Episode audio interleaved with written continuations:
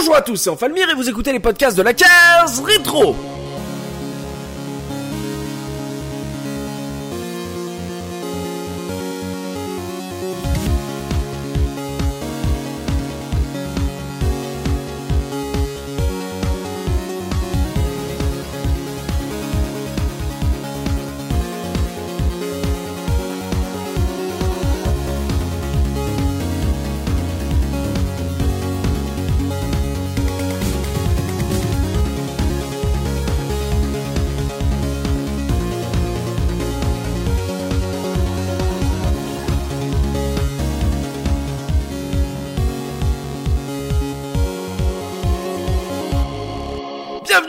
Dans ce nouveau numéro de la case rétro, votre podcast 100% rétro gaming. C'est la rentrée pour les caseurs, le lancement de notre septième saison déjà. Et pour lancer cette nouvelle saison, je suis accompagné de Subikun. Comment ça va Subi?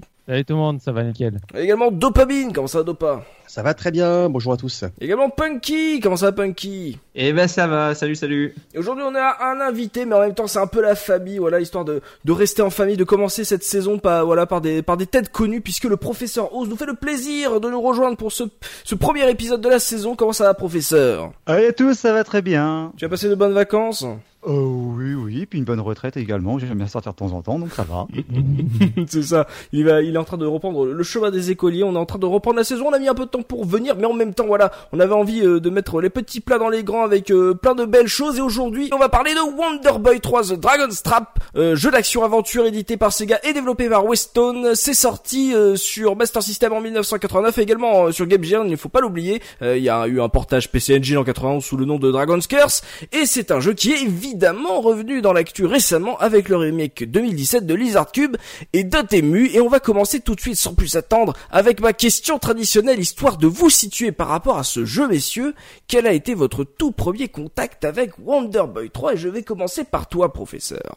Euh, premier contact, alors euh, bah, comme un peu à chaque fois, il y avait d'abord eu les contacts via euh, via les magazines. J'avais déjà raconté il y a très très longtemps euh, quand on avait fait le premier premier hors série sur les podcasts sur les jeux de merde que bah moi il a Mega Drive, euh, j'étais très envieux de voir le le Dragon's Trap dans les magazines. Et puis j'avais voulu acheter un Wonder Boy qui était sur euh, sur Mega Drive en pensant que c'était le Dragon's Trap et puis en fait euh, j'avais eu le Dragon's Lair qui est le, le shmup qui est assez assez pourrave.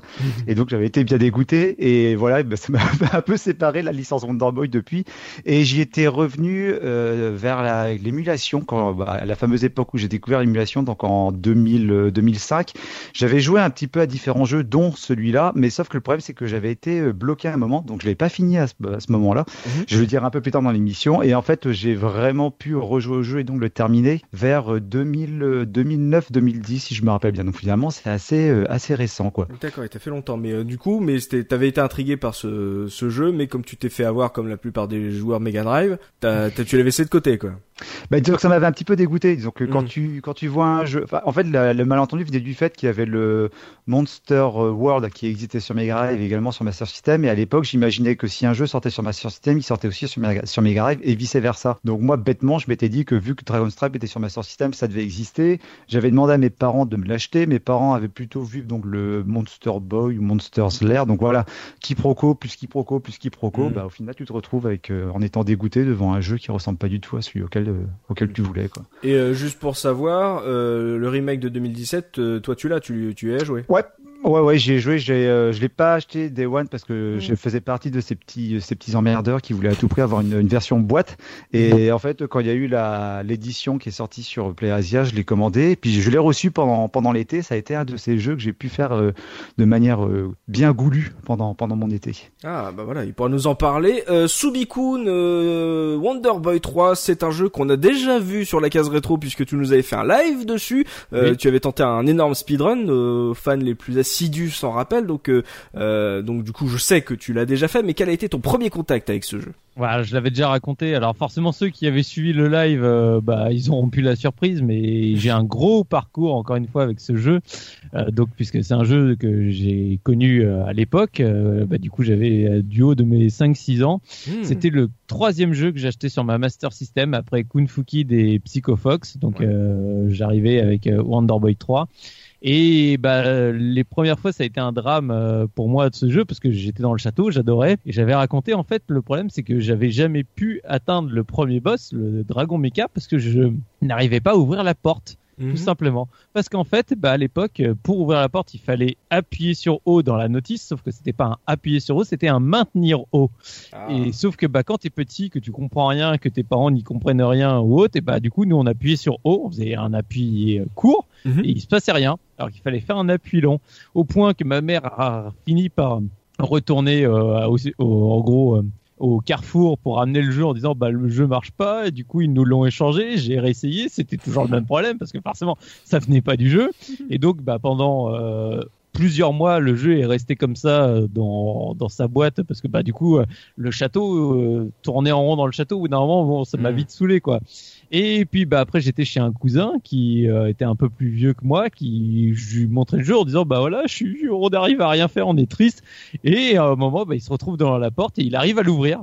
Alors là c'était euh, Oh mon dieu, qu'est-ce qu'il a fait? Qu'est-ce qui se passe? Qu'est-ce que Freeze plus personne ne bouge, refais exactement ce que t'as fait il y a 30 secondes.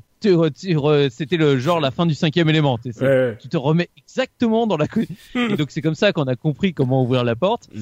Et après, malheureusement, bah, je me suis rendu compte que mal, enfin, le jeu était trop dur pour moi à cette époque-là. Donc, je l'ai remis dans sa boîte encore pendant un petit moment après y avoir joué.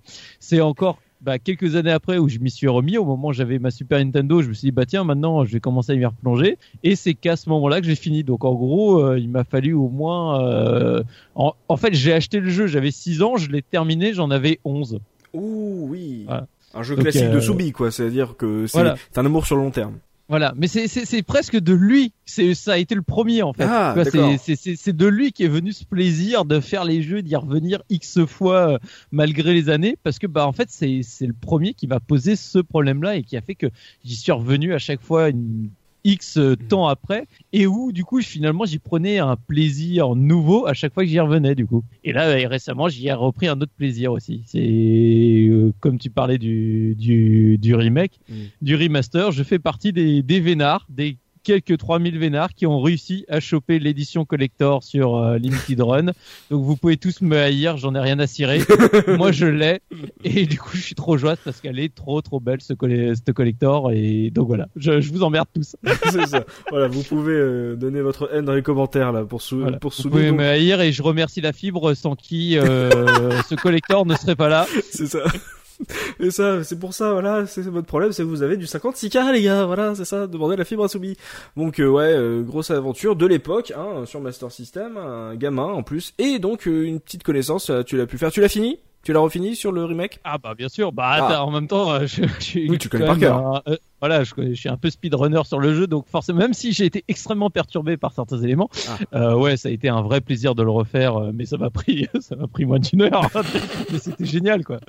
Ok, donc également euh, un remaker, euh, Dopamine, toi, premier contact avec Wonder Boy 3. Alors moi je l'ai je l'ai joué euh, conseillé par un par un ami parce qu'en fait euh, j'étais euh, un petit peu plus vieux que Subi à l'époque, je devais avoir 13 14 ans et euh, ça me disait pas plus que ça. Mhm. Et en fait mon premier contact a été assez mauvais parce que euh, moi j'étais joueur de Mega Drive et je m'en foutais un petit peu de, du 8 bits, j'étais passé à autre chose. Et puis euh, là euh, je suis allé encore moins loin que Subi qui lui avait 4 5 ans donc ça me fout bien la honte. Il est resté à l'écran Parce- titre, c'était nul. Ah, bah, en- bah, et Ouais, il presque- était perdu dans le château en fait. Exactement, exactement. Je comprenais pas. Moi, un jeu, c'était plutôt linéaire à l'époque. Je, je voyais pas l'in- l'intérêt de changer de direction en, passant chaque tableau. Mhm. Et j'ai dû passer 15-20 minutes à faire tout le temps la même chose, à me dire, il doit bien y avoir une fin à ce truc-là. Et comme ça n'avançait pas, et ben, je l'ai laissé tomber. Et j'ai éteint le truc. J'ai dit c'est de la daube, etc. et c'est que, ouais, c'est ça. Et je crois que c'est que euh, deux, trois ans après que, euh, en, en recroisant le pote qui m'avait euh, conseillé le jeu, euh, qui m'avait conseillé d'essayer le jeu, Mhm. m'a expliqué que bah en fait il fallait d'abord aller à droite, ensuite aller en bas, ensuite aller à gauche, ensuite machin truc. Mhm. Et, et après j'y ai rejoué effectivement euh, sous ce conseil-là, et puis ça m'a saoulé, je l'ai jamais fini. Ah. Et donc euh, dans un deuxième temps j'y ai rejoué avec le avec le remake, et là par contre c'est euh, c'est un petit peu comme si tout à coup tu retrouvais euh, l'odorat ou tu retrouvais la vue. Et puis là, j'ai euh, j'ai complètement kiffé et je l'ai fini en fait réellement que euh, que avec le remake quoi. D'accord, mais c'était un- donc du coup quand tu l'as découvert à l'époque, c'était un style de jeu euh, avec lequel t'étais pas super familier puisque t'étais habitué justement à un truc beaucoup plus linéaire, un truc très classique et. Ah, soit je faisais de la plateforme et je jouais à Mario, soit je faisais du pseudo entre guillemets RPG ou du jeu d'aventure et je jouais à Zelda quoi. Mm. Mais le mélange des deux, euh, pour moi, c'était soit, enfin, c'était pour moi, c'était un jeu de plateforme, et je comprenais pas du tout le, la logique du truc au départ. Mhm. Et après, euh, encore deux ans après, euh, il a, j'allais fallu que j'en trouve une Master System pour euh, pour m'y essayer parce qu'on m'avait dit tu verras, il est vraiment super, etc. Mhm. Et puis ça avait encore évolué à ce moment-là, donc j'avais pas vraiment eu envie et j'étais pas dans, dans l'humeur à ce moment-là de, de m'y plonger suffisamment pour vouloir le, le finir. Mhm. C'était déjà un gameplay qui, qui à ce moment-là devenait daté, quoi. Donc et puis j'étais passé effectivement passé à autre chose. Mais là, c'est marrant parce que rétroactivement euh, en y jouant maintenant avec le remake, et eh ben je pense que j'ai vraiment euh, appris à l'aimer et puis je me suis rendu compte de ce à côté de quoi j'étais passé. Alors évidemment, euh, avec toute l'évolution des jeux vidéo qu'il y a eu depuis, je vais vais pas dire que c'est le meilleur jeu de de, tous les temps, mais j'ai vraiment appris à, l'apprécier qu'il y a quelques mois. D'accord. et toi, Punky, t'es le caseur le plus jeune là ce soir pour parler de de ce jeu. Quelle a été ta première rencontre avec Wonder Boy alors, euh, bah, ma première rencontre avec Wonder Boy, elle est très très spéciale pour moi parce que c'est aussi ma première rencontre avec le jeu vidéo. Euh, Il fait partie des quatre jeux que ma mère avait acheté avec la Master System 2. Euh, donc, il y avait Sonic, il y avait Psycho Fox, Space Harrier et Wonder Boy 3. Et euh, bon, alors euh, à l'époque j'avais 4 ans quand elle avait acheté, donc le jeu était déjà sorti depuis quelques années. Mhm. euh, et puis forcément, moi à 4 ans, euh, euh, si je jouais quand même pas mal à Sonic et à Space Harrier, mais c'est vrai que Wonder Boy et Psycho Fox c'était quand même plus compliqué ah. pour moi.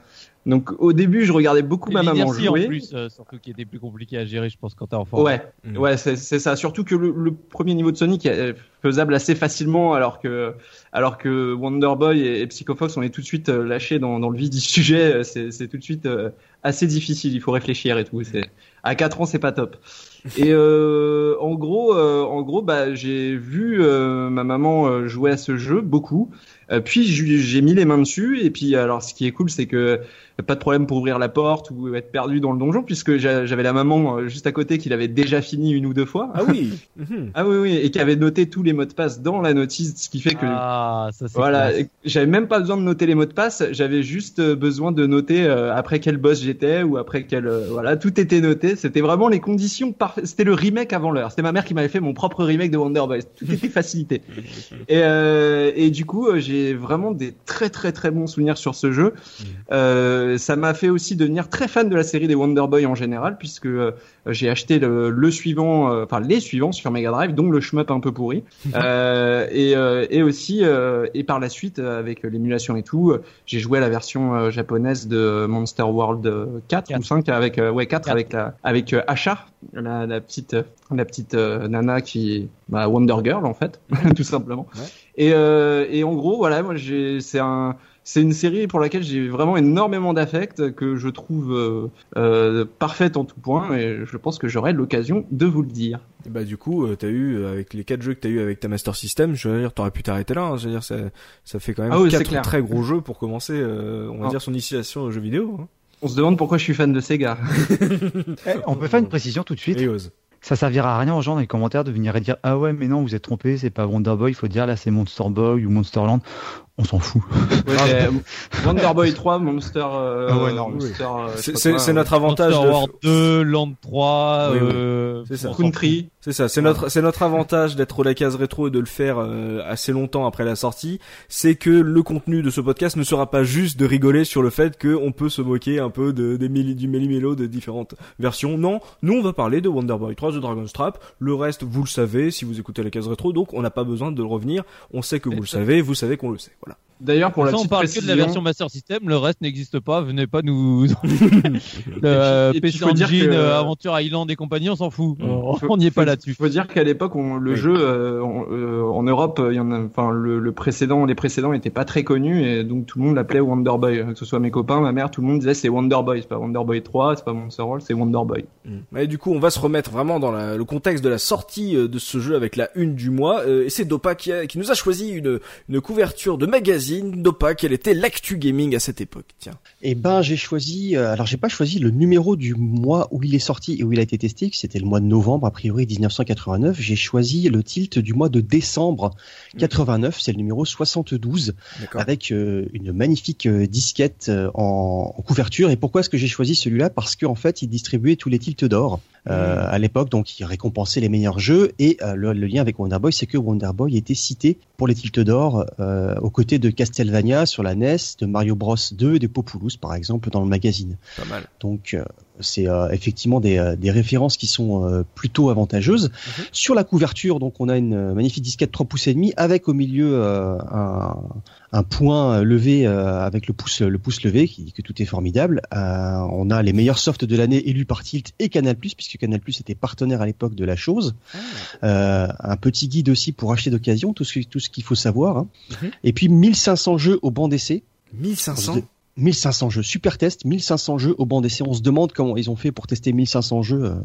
En fait, c'est un résumé, c'est un résumé. Ils ont fait un petit, euh, un petit résumé de l'année, de l'année 89 en faisant une sélection. Donc ça allait assez bien avec les, avec l'équipe d'or. Ah, est-ce que je peux poser une question? Ils arrivent à tester 1500 jeux pour un magazine, mais ils n'arrivent pas à dessiner une main correctement? Comment ça se passe? Je crois que le, je crois que le, métier de maquettiste n'existait pas encore. À mon avis, se démerdait. Mais toutes les couvertures de Tilt étaient un peu dans ce style-là à l'époque. Ah ouais, extrêmement épuré presque iconographique quoi. Donc ensuite on a une enquête sur l'Atari STE. D'accord. L'Atari STE est-il vraiment compatible ST Grande question que tout le monde se pose encore aujourd'hui. Posons-nous les bonnes questions. Posons-nous les bonnes questions, effectivement. c'est méta, quoi. et puis, euh, et puis le, micro futé, 1000 adresses utiles pour le, micro futé, puisqu'à l'époque, euh, voilà, c'était vraiment. Euh, il fallait vraiment connaître les bons coins. Non mais franchement, on en rigole, mais micro futé, ce titre pue la classe. Dire euh, aujourd'hui, il y a un petit côté rétro vintage, j'adore micro futé. C'est ça, il faudrait en faire une rubrique sur la case. Le micro futé. Ça, ça, joue va. C'est magnifique. Je, quelle, beauté. J'ai feuilleté un petit peu le magazine évidemment pour me mhm. remettre un peu dans l'ambiance euh, de, de l'année 89. Mhm. Et outre les, les, deux trois titres que je vous ai cités tout à l'heure, euh, il y a une chose qui est très étonnante dans, dans le magazine, c'est que on n'a pas encore toute la culture euh, du jeu vidéo et un plus ou moins geek avec les guillemets qu'il faut mettre, hein, mais, mais célèbres guillemets, euh, c'est qu'il il traite du jeu vidéo comme euh, comme il parlerait d'un mixeur en fait. Tu le sens dans le dans, dans l'intonation qui, qui prennent ce jeu. quand il parle de Wonder Boy par exemple, c'est c'est vraiment comme si il parlait de une machine à laver quoi. c'est cartouche Sega. Il y a écrit cartouche Sega sur le truc, comme si on se doutait pas que c'était une cartouche pour euh, pour la mhm. Master System. Mhm. Euh, c'est vraiment très générique comme ton, et tu sens qu'il n'y a pas que la culture a pas encore émergé autour de, de la chose. C'est vraiment un, truc de niche, et, et pour les initiés à l'époque, c'est c'est vraiment un truc qui m'a qui m'a frappé quand je me suis amusé à refeuilleter ce ce tilt. c'était l'époque de tilt hein, en plus. Hein. C'est vraiment le, le, ton de tilt. Euh, c'était vraiment des journalistes avant d'être, on va dire, des joueurs comme a été les, les rédacs des autres magazines par la suite dans les années 90. Hein. Ah, tu sais, quand j'ai commencé à chercher un petit peu euh, le, à cette époque, j'ai pas trouvé beaucoup de magazines qui pouvaient traiter de Wonder Boy. Il y avait que mhm. tout est venu après. Et euh, moi, bêtement, comme on fait les recherches habituelles, j'ai commencé à regarder console plus. Ah bah non, mais c'est beaucoup plus tard. Euh, et tout le reste est plus tard. Et bah il y a guère que Tilt, quoi, effectivement. Mhm. Et À défaut de console plus, tu peux trouver des tests dans Min Bean Machine, dans la version originale anglo-saxonne.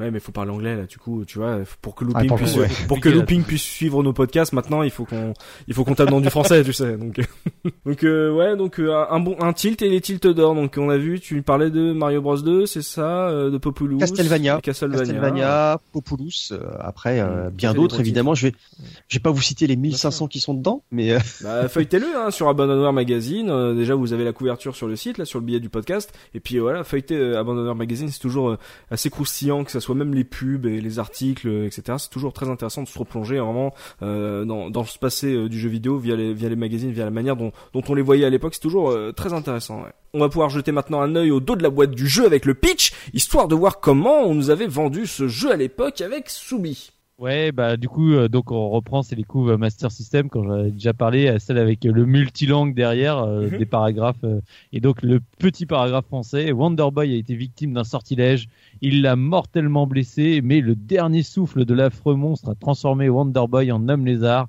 Le jeune combattant doit maintenant partir à la recherche de la croix de la salandre, je pense qu'il voulait dire salamandre, mais il, en manque. La seule force dont tout l'univers qui est capable de lui rendre sa forme humaine, mais il faut d'abord qu'il la, qu'il la trouve. Trois petits points. Hmm, un truc, au moins, du coup, il y a un petit côté aventure. On sait pas du tout quel, quel, à quel jeu on va jouer, mais je trouve que le côté aventure est plutôt bien amené et c'est rare surtout dans les sur ces petites pages de texte de ces petites lignes de texte des, des jeux Master System. Moi en tout cas, moi ça me donne envie. Et la couverture euh, était pas mal ou pas le, le devant Alors, c'était une couverture Master System avec un dessin moi que j'adore mais qui est extrêmement particulier hein, donc euh, Voilà, c'est moi je trouve que ça fait partie des couvertures sympathiques de la Master, mais bon si on me dit euh, ouais c'est I2, je je pourrais rien euh, lui, enfin je pourrais rien dire contre quoi. Elle était un peu plus chargée. Ce qui est rigolo, c'est de voir l'évolution. Tu prends la pochette du premier Wonder Boy, après tu prends le, Dragon, enfin le deuxième, là, je sais même plus comment il s'appelle. Euh, et après tu prends celui-là. Ouais, Monsterland. Tu vois, tu vois au moins une évolution. Tu dis, ah bah ça va, il y a, s'il y a un quatrième, il sera, il sera plus joli. bah, c'est vrai qu'en plus, la jaquette de, la version Mega Drive était très très jolie. Euh. Mais euh, cette, version-là est déjà euh, un peu plus fournie que la plupart des, des, jaquettes de jeux Master System. Je rappelle que Black Belt, c'est juste un pied. Hein. Ouais, du coup, oui, par rapport à d'autres jeux Master System, on va dire le design est un peu particulier, mais au moins il y a, y a, un beau dessin. quoi. C'est, on n'est pas au niveau d'Ultima 4, mais on n'est pas au niveau, comme le disait Punky, de Black Belt. Ouais, donc voilà, on est entre les deux, quoi. Voilà, on, on est sur de la jaquette euh, américaine de Megaman, quoi. Exactement. On est sur un, un, design chelou. on est sur un design chelou, mais bon, ça fait, ça fait son charme, quoi. Ça ne représente absolument pas le design du jeu, mais bon, on, se fait plaisir quand même. Et je, voilà, je trouve, pour, pour une jaquette euh, Master System, qu'au moins le texte est, est assez aguicheur, ça donne envie de s'y plonger. Donc on va pouvoir se lancer dans le gros du débat, et on se retrouve tout de suite après ça.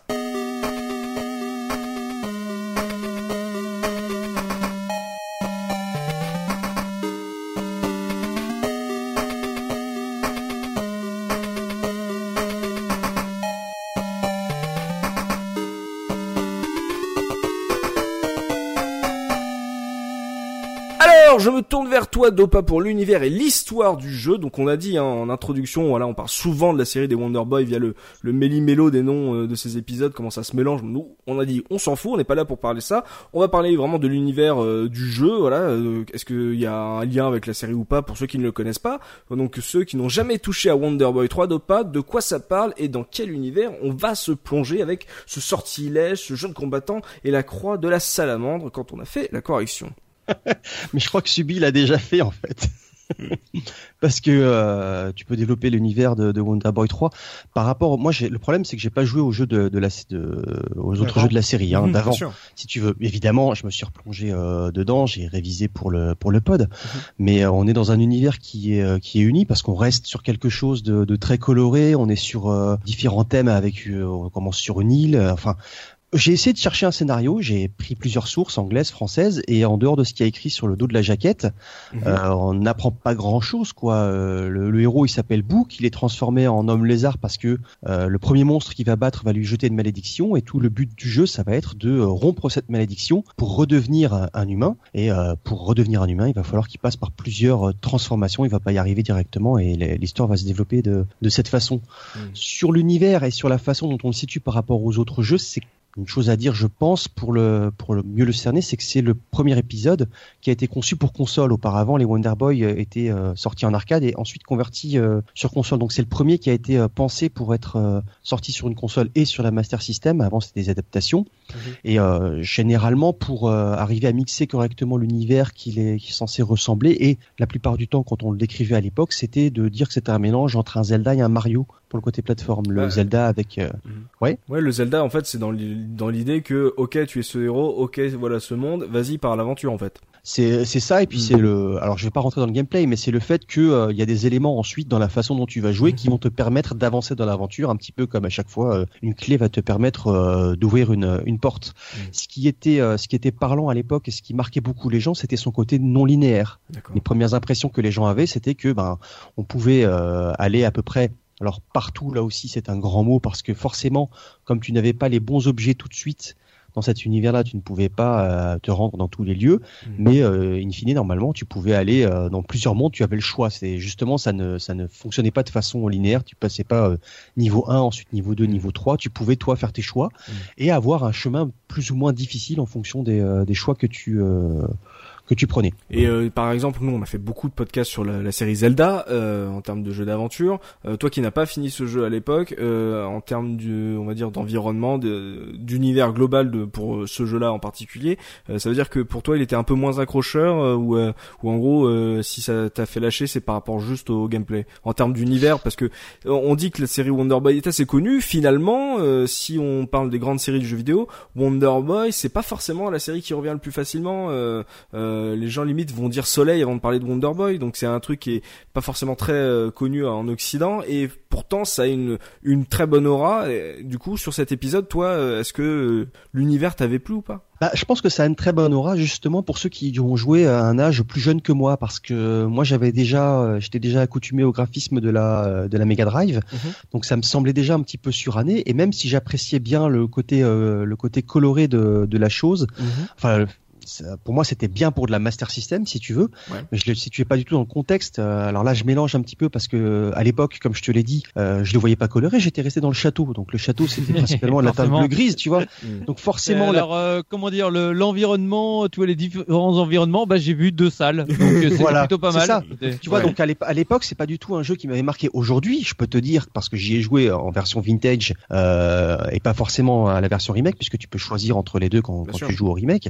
Mm-hmm aujourd'hui, je me, je vois à quel point c'était coloré et c'était varié et il y avait des ambiances qui étaient différentes. Euh, à l'époque, moi, j'étais passé à côté et je pense que sur une génération de joueurs qui avait commencé peut-être plus tôt, c'est la raison pour laquelle ça n'a peut-être pas marqué euh, quelque part l'histoire du jeu vidéo de la même façon que euh, que d'autres gros jalons comme les Zelda et les Mario ont pu le faire ensuite. Et surtout, c'est une série qui pour moi a pas a pas continué sur la Mega Drive. J'ai pas joué à Wonder Boy sur Mega Drive, si tu veux. Mmh.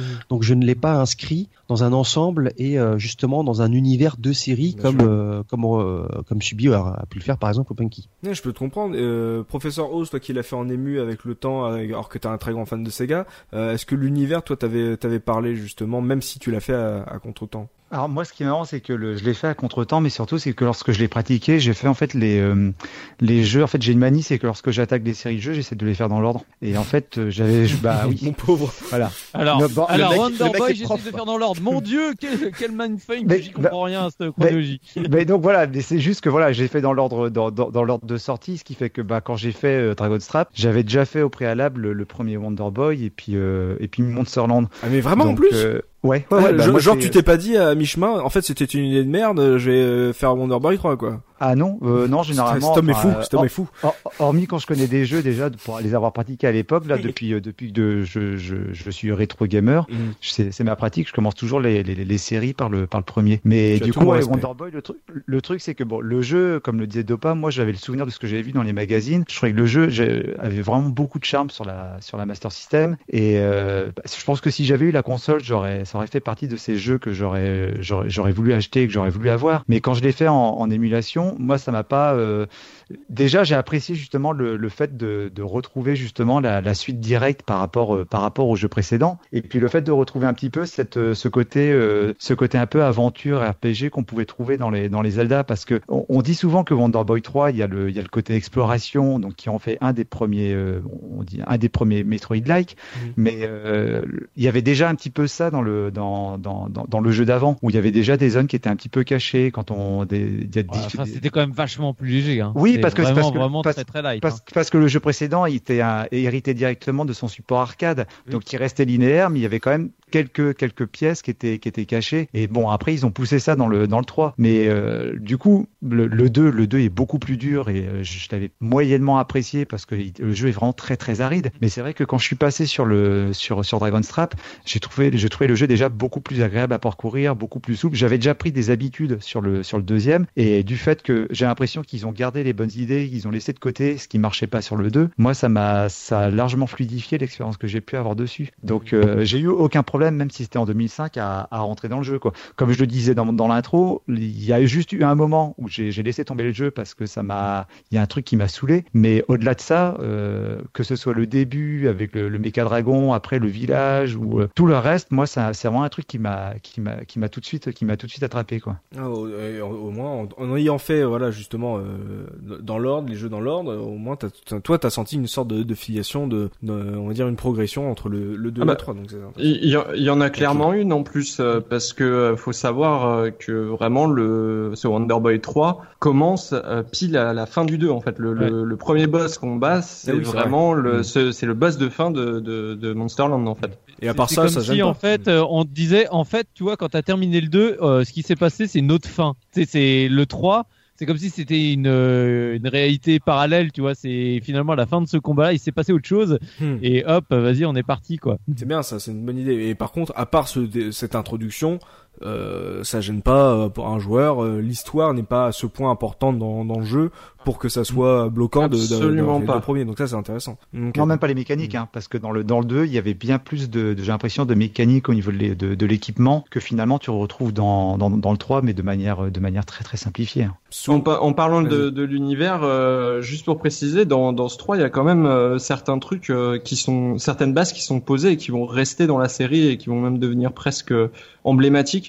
Euh, je pense notamment au Sphinx euh, qui, qui euh, apparaît dans cet épisode et qui apparaîtra aussi dans les deux. Ouais, sur les. Mm. Je crois qu'il est dans les deux sur Mega Drive. Je, je, je saurais pas dire, mais il est au moins dans un des deux. Et, et plein plein de petits trucs comme ça qui sont apparus à ce moment-là, même des ennemis qu'on va rencontrer dans d'autres jeux après, etc. Donc mm. pour moi, il, il pose vraiment les, les bases de l'univers Monster World. En fait. Enfin, dans celui-là, t'as mm. pas tant le Sphinx. T'as le niveau de la pyramide, mais t'as pas de, t'as pas, t'as vraiment. Bah, il, est représenté visuellement, quoi. oui, voilà, il, est là visuellement. Ouais. Et euh, Soubi, toi, euh, l'univers euh, du jeu, vu que t'as mis du temps à, à le faire et à, à passer euh, on va dire une étape. Euh, est-ce que toi, l'univers, t'avais parlé euh, autre que le gameplay par, rapport à la série? Parce ah que si on n'est pas forcément affilié à la série, est-ce que l'univers peut être attachant quoi? Ah oui, mais moi l'univers, j'adorais, j'adorais ce côté. J'arrive à la plage, je découvre justement, tu vois, ce côté super enchanteur. Puis après, t'arrives dans le désert. Puis de l'autre côté, t'avais la lave.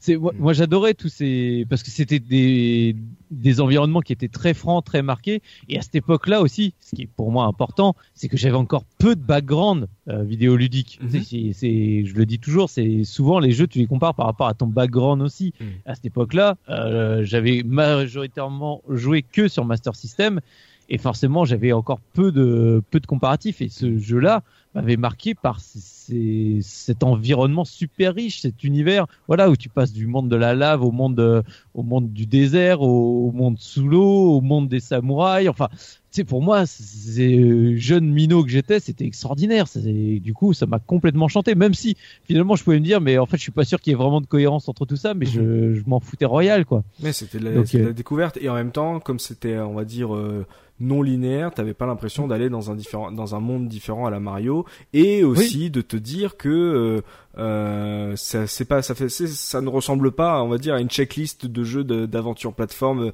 traditionnelle quand tu n'as effectivement pas le background ça peut être un, plus justement quand tu quand tu es un jeune joueur ce que disait Dopa d'ailleurs que il aurait aimé le, découvrir plus jeune oui. Mm. et puis là c'est un côté gameplay qu'on reviendra après mais c'est le fait d'incarner différents personnages tout au long de l'aventure dans tu sais c'est quand t'es un pareil comme toujours quand t'es minot t'es jeune et tout c'est génial tu sais mm. t'as l'impression de, de découvrir des choses qui sont extraordinaires t'es côté euh, t'es team Subi ou plutôt team Dopa justement là-dessus sur euh, ton ton affect sur l'univers?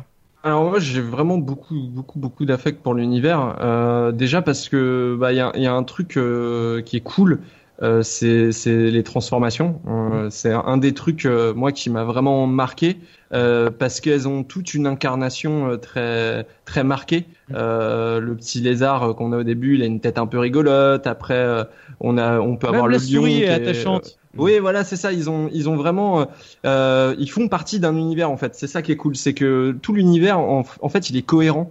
Même s'il est très varié et très divers, il est quand même cohérent euh, parce que parce que enfin t'as envie de le visiter parce que euh, il existe tu vois c'est c'est je dirais pas que c'est euh, peut-être le premier open world auquel j'ai joué mais il y avait ce côté là de, de dire bah c'est pas un truc où tu vas tout le temps vers la droite c'est un truc où tu vas essayer de de passer des portes de monter des escaliers de voilà d'essayer de, de, grimper des trucs pour aller voir ce qu'il y a au bout quoi mm. et et ça vraiment c'est un truc qui m'a marqué parce qu'en plus ils sont tous les environnements sont tous reconnaissables euh, ils ont tous euh, des couleurs très différentes, euh, des, des, des, ennemis différents et qui sont qui sont vraiment là parce que parce qu'ils ont une raison d'être là en fait tout simplement. Euh, et du coup, moi ça ça m'a vachement marqué, surtout que c'est pas énormément développé avec du texte ou quoi. mais voilà, genre bah, le vendeur cochon typiquement, c'est un truc. c'est énorme.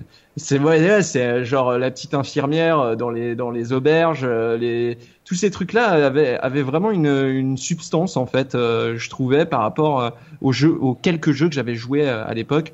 Euh, et donc que j'ai cité un peu plus tôt. D'accord, donc un, jeu que vous voilà, vous, lui trouvez un certain cachet. Euh, Dopa, toi qui as fait le remake, en termes d'univers, euh, est-ce que même aujourd'hui, euh, on va dire euh, le côté très très direct en fait, genre tu es un héros, vas-y par l'aventure, est-ce que ça marche toujours ou est-ce que tu trouves ça peut-être un peu léger quand tu as fait le remake Est-ce que tu as trouvé que on va dire la, la mise en place de l'univers avait peut-être un peu vieilli, manquait de choses ou c'est très efficace encore aujourd'hui? Moi, je trouve ça très efficace encore aujourd'hui parce que ce qui est important, c'est pas qu'il y ait une histoire et un scénario derrière. Les, dialogues sont, sont très euh, très courts, très simplés. C'est euh, juste la capacité du jeu, justement, à, à, te faire ressortir une euh, une ambiance, un ressenti par rapport au niveau. Mm.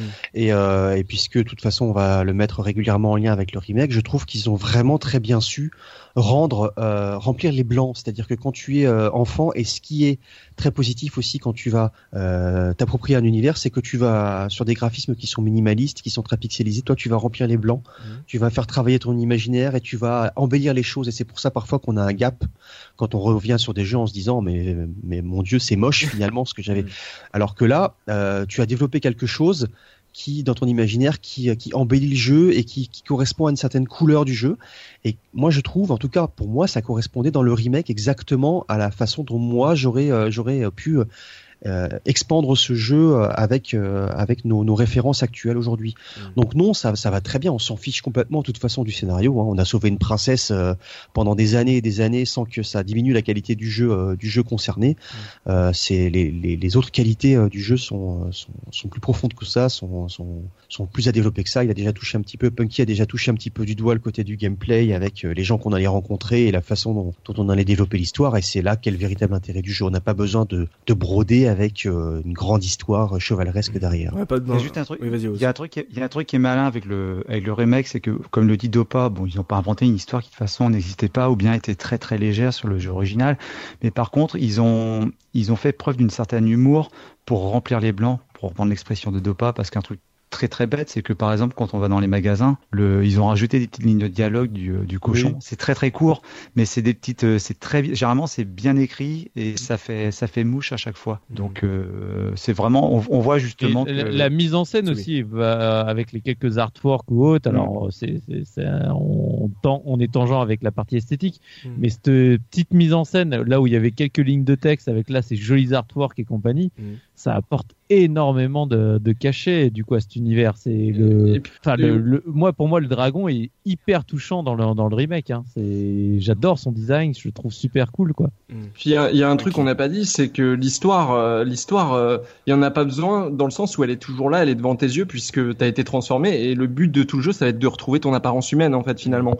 Donc euh, le, le scénario si tu veux il est toujours, il est, tu l'as toujours devant les yeux puisqu'il évolue en fonction de en fonction de comment tu te transformes. Mm. Ouais, mais en tout cas c'est bien que pour le remake, il n'est pas alourdi, on va dire, le, le rythme en essayant de mettre un peu plus de scénario, limite des, des cinématiques même en dessin animé euh, trop lourdes euh, pour, euh, on va dire, casser le rythme et en essayant d'améliorer on va dire euh, ce côté très direct euh, de la mise en place de l'univers. Donc ça c'est c'est vraiment un bon point. Si vous aimez vraiment le, jeu qui parle aventure tout de suite là du coup euh, c'est un un bon jeu qui le fait plutôt bien. Apparemment le remake la, enfin le le bonifie sans trop en, trop en faire. Donc ça c'est intéressant. Mais vous avez raison on va pouvoir rentrer vraiment dans le gameplay. Voilà je pense qu'on a fait un bon tour sur l'univers mais vraiment rentrer dans le gameplay pour comprendre comment ça se joue. Soubi c'est toi qui te charges du gameplay. Toi le grand amoureux de la Master System et le grand amoureux de ce jeu speedrunner de Wonder Boy 3. Comment ça se joue pour ceux qui ne connaissent vraiment pas, qui ont entendu parler euh, pendant tout l'été, mais qui n'ont jamais joué à ce jeu?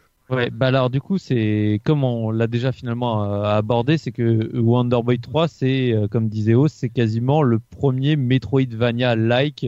Euh, c'est voilà, c'est vraiment une progression euh, comme euh, comme dans Metroid où tu vas avoir pas ce côté linéaire, tu es dans un univers et tu te rends rapidement compte qu'il y a des endroits que tu aimerais aller, soit tu peux pas y aller parce que bah déjà souvent ils te faisaient ils te mettaient des, des ennemis un peu costauds donc forcément tu dis oh je vais peut-être pas y aller tout de suite, soit c'est parce que vraiment techniquement tu peux pas y aller. Tu, tu sais qu'il te manque quelque chose. Et en fait c'est quelque chose, c'est c'est des différentes habilités. Et en général les habilités c'est soit bah c'est quand tu vas battre un boss que tu vas changer de transformation, du coup va t'apporter une nouvelle habilité. Le l'homme piranha euh, te permet de, de nager de sous l'eau, donc forcément tu as des accès à des nouvelles zones.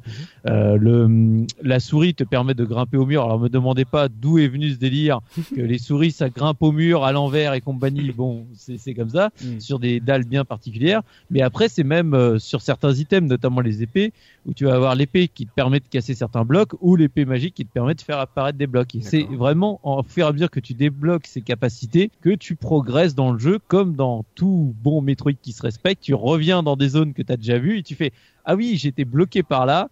Et puis je viens, et puis bah maintenant que j'ai le piou piou et que je peux voler un peu partout, et bah je vais aussi aller par là, et euh, bah pourquoi pas aller explorer. Et au fur et à mesure, comme ça, tu découvres le jeu, toutes ses facettes et tout ce côté complètement imbriqué Mm. que je trouve génialissime dans ce level design. C'est Euh, quand tu arrives sur la plage la première fois, Mm. à la fin de la plage, tu vois une espèce de truc euh, marron, euh, tu sais, où ça représente un peu comme un bâtiment. T'arrives pas à, à comprendre. Enfin, moi, quand j'étais petit, je comprenais pas ce que ça représentait, jusqu'à ce que tu arrives en piranha et que tu arrives en dessous et que tu te rends compte que c'est un- une coque de bateau à l'envers parce que c'est un Ah. bateau qui a coulé qui est à l'envers. Mm.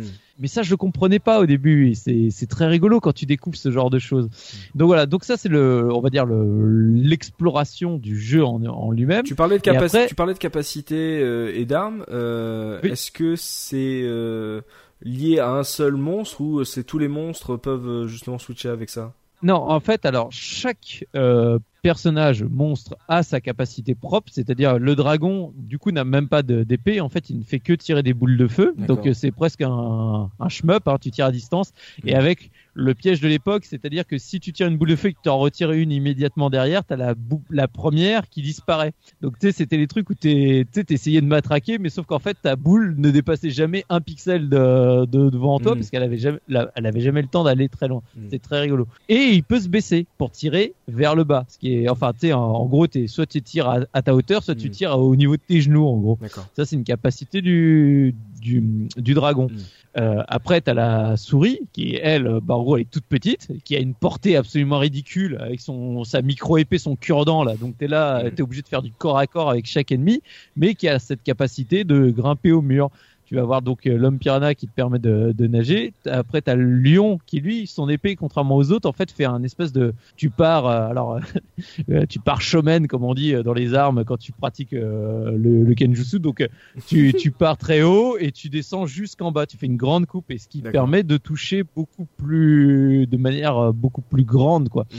Et après, tu vas avoir l'oiseau qui, lui, te permet de voler un peu partout. Donc, tu vois, à chaque fois, tu débloques des nouvelles capacités. Mhm. Et ce qui est intéressant, c'est qu'à côté de ça, donc tu as quand même quelques euh, trucs, euh, items spéciaux que tu récupères, qui sont euh, bah, la tornade, le boomerang, euh, la boule de feu, euh, l'éclair, la- les flèches euh, vers le haut, Mhm. qui sont des items que tu peux déclencher comme ça quand tu en as récupéré. Tu vas en as récupéré deux, bah tu pourras les utiliser deux fois. Donc euh, au fur et à mesure que tu tues des Sauf ennemis, le boomerang que tu peux récupérer. Oui, Bien. sauf le boomerang que tu peux récupérer à chaque fois. Très Et- Nintendo ça. Et donc, tu as ces items-là qui sont euh, spécifiques. Et après, tu as le côté plus RPG, mais RPG à la Zelda, c'est-à-dire donc tu vas pouvoir augmenter ta barre de cœur, parce que c'est vraiment des cœurs. En plus, j'en ai trouvé 1, 2, 3, 4, 5, hop, tu augmentes ta barre de vie. Et tu as toutes les, bah, les épées, armures et boucliers autres que tu trouves dans le jeu, que tu peux bah, comme ça acheter au fur et à mesure que tu as récupéré des sous et que tu vas bah, chez les différents cochons qui vont, euh, qui vont te permettre de les découvrir. Alors, sachant que certaines sont dans des salles parce que c'est un jeu qui est bourré de salles secrètes, qui tu peux aller un peu partout et surtout faut pas hésiter à matraquer le bouton haut à peu près partout parce que tu as des salles qui pop comme ça en plein milieu de nulle part. C'est vraiment un jeu mais à, secret de, de partout. Et il y a un dernier élément de gameplay qui est, un- qui est important c'est que donc chaque euh, comment dire le, t'as différentes stats sur ton personnage dans le jeu Master System. Donc du coup, t'as ces points de force qui vont dépendre bah, justement de l'arme que tu équipes. T'as ces points de défense qui dépendent du bouclier et de l'armure que tu équipes. Et après, tu as les points de charisme Mm. qui sont en fait pareil variables selon le, le personnage. Ça, je l'avais déjà expliqué dans le speedrun. Ce qui est le plus rigolo, c'est que c'est la souris qui a le plus grand nombre de points de charisme de base, Mm. alors que c'est potentiellement, c'est, c'est c'est presque un troll, tu sens des, Oui. des développeurs. Ouais, mais elle, elle est trop mignonne. C'est ça. Eh oui. Et en fait, le, le truc que tu comprends pas forcément au début, c'est que quand tu vas dans un magasin, en fait, souvent les trucs sont en point d'interrogation. Et quand ils sont en point d'interrogation, tu sais pas ce que c'est, tu peux pas l'acheter. Tu connais ni le prix, ni, ni quel objet c'est. Donc des fois, Mhm. t'arrives, t'es chez un donc un, un cochon, il a trois items et t'en vois qu'un, tu vois que le premier et tu comprends pas. Et en fait, c'est au fur et à mesure du jeu, tu découvres que pour pouvoir en fait voir l'item et l'acheter, c'est- il faut un certain nombre de points de charisme Ah, donc, qui d'accord. varie avec le personnage Mhm. et qui augmente à chaque fois que tu récupères une gemme, qui sont des espèces de d'ovales orange qui pop de manière aléatoire dans le jeu ou qui sont dans certains coffres de manière bien précise. Tu sais qu'il y en a tant, mais sinon c'est aléatoire. Et c'est un point clé pour un moment du jeu parce que en fait, quand tu arrives avec le piranha, tu dois aller au fond de- du truc de lave et à un moment il faut que tu achètes l'armure qui te permet de traverser l'étendue de lave. Si tant que t'as pas cette armure là, tu peux pas y aller. Mais sauf que si t'as pas récupéré assez de gemmes, Ouais. et bah tu ne peux pas voir parce que le piranha n'a pas beaucoup de points de charisme contrairement à la souris Mhm. tu ne peux pas voir ce truc et tu peux pas acheter l'item quoi et ça sais, c'est c'est des trucs où aujourd'hui voilà c'est il faut le dire le level design malgré le remaster j'adore ou autre ça reste le level design de l'époque. Il faut réussir à trouver des fois la logique de l'époque. Mhm. je l'avais dit aussi, quand tu veux terminer le jeu, quand tu arrives à la fin, la fin c'est quand même, en gros, il faut que tu aies récupéré l'épée magique, que tu sois avec l'oiseau, tu voles à un endroit justement où il y a le ciel, tu trouves une zone, dans cette zone-là, tu en gros, tu transformes le bon cube que tu casses derrière qui te permet d'ouvrir la porte finale pour arriver au donjon final. Aujourd'hui, sincèrement, pour nous, c'est facile. C'est Ouais. facile parce qu'on le connaît par cœur. C'est- On l'a vu 40 000 fois. tu- Mais quelqu'un, moi je dis aujourd'hui, quelqu'un qui ne connaît pas le jeu, tu lui balances comme ça et tu lui dis, bah maintenant va euh, au donjon final. Mm. Le, le, le, le gars, il est, il est obligé d'aller voir une solution. Bien Il sûr. va craquer avant. En fait, Et- en fait, En fait, c'est un jeu qui, qui est un petit peu avant-gardiste, mais avec certaines maladresses, parce que comme tu le dis, euh, Soubi, c'est que, par exemple, cette séquence là où tu dois, t'as l'épée qui crée les blocs, c'est euh, en effet pour, pour atteindre le- la dernière zone, tu dois taper sur le bon bloc. Le truc, c'est qu'en fait, généralement, euh, par exemple, ce gendarme, tu l'as, tu l'acquiers dans une salle justement, et ton a priori, le réflexe ou ce qu'attendraient les développeurs, c'est que justement, à partir du moment où tu, récupères une, pièce d'équipement, bah, tu te l'équipes justement. Donc, c'est en, ça, c'est pour ça que on, peut retrouver, on peut retrouver des, de- des mécaniques que l'on on a déjà vu par exemple dans, un Super Metroid, même si Super Metroid est arrivé après. Mais le problème, c'est que le jeu reste quand même aride parce que c'est quand même un jeu de l'époque 8 bits. Le, le système des portes dont tu parlais tout à l'heure, c'est vrai, il y en a plein qui sont cachés. Mais finalement, quand on regarde les jeux, le jeu avec des en joueur expérimenté, on peut deviner que souvent où se trouvent certaines portes quand tu arrives dans une impasse. Oh. Non, bah il y a quand même des endroits où tu as... Attends, il y a- il y, a des endroits où tu arrives dans une impasse, tu te dis tiens c'est bizarre, il y a une impasse. Ouais. Il y a peut-être une porte. Ok, il y en a quelques-unes, mais alors attends, euh, la porte qui est juste en dessous, euh, par exemple, tu sais, qui est tout en haut de la tour, tu sais, tu montes pour aller euh, Ouais, dans le monde du pas- désert.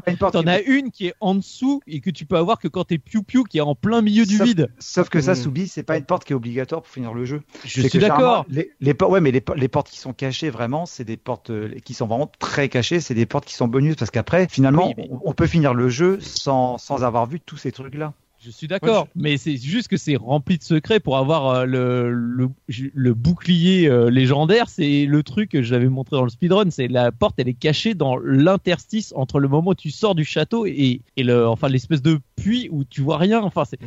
C'est, il y a, il y a plein de trucs comme ça cachés. T'as l'endroit, un endroit avec la souris où tu peux passer quand t'es dans les caves et tu te retrouves dans une zone complètement loufoque.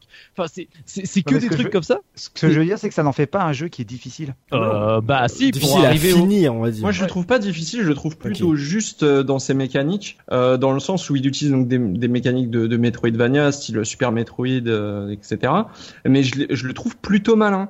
Euh, genre par exemple, euh, il y, a, il y a un truc qui, qui m'avait marqué, c'est que bah, quand j'étais petit, vu que j'arrivais pas bien à me battre avec la souris ou avec des choses comme ça, euh, bah, je j'esquivais tous les ennemis. Je sautais par dessus et je disais allez tant pis, je veux. Et puis j'arrive sur une porte fermée à clé. Alors je retourne toute la toute la, par- la portion de niveau euh, à la recherche de la clé, mais toujours en esquivant les ennemis. Donc en mode Mais- warrior total. Je me suis dit je vais la trouver, je vais la passer. Et là en fait je, la je suis clé. d'accord pour tout le début du jeu. Je te parle juste vraiment le, le quand alors- tu cherches le donjon final.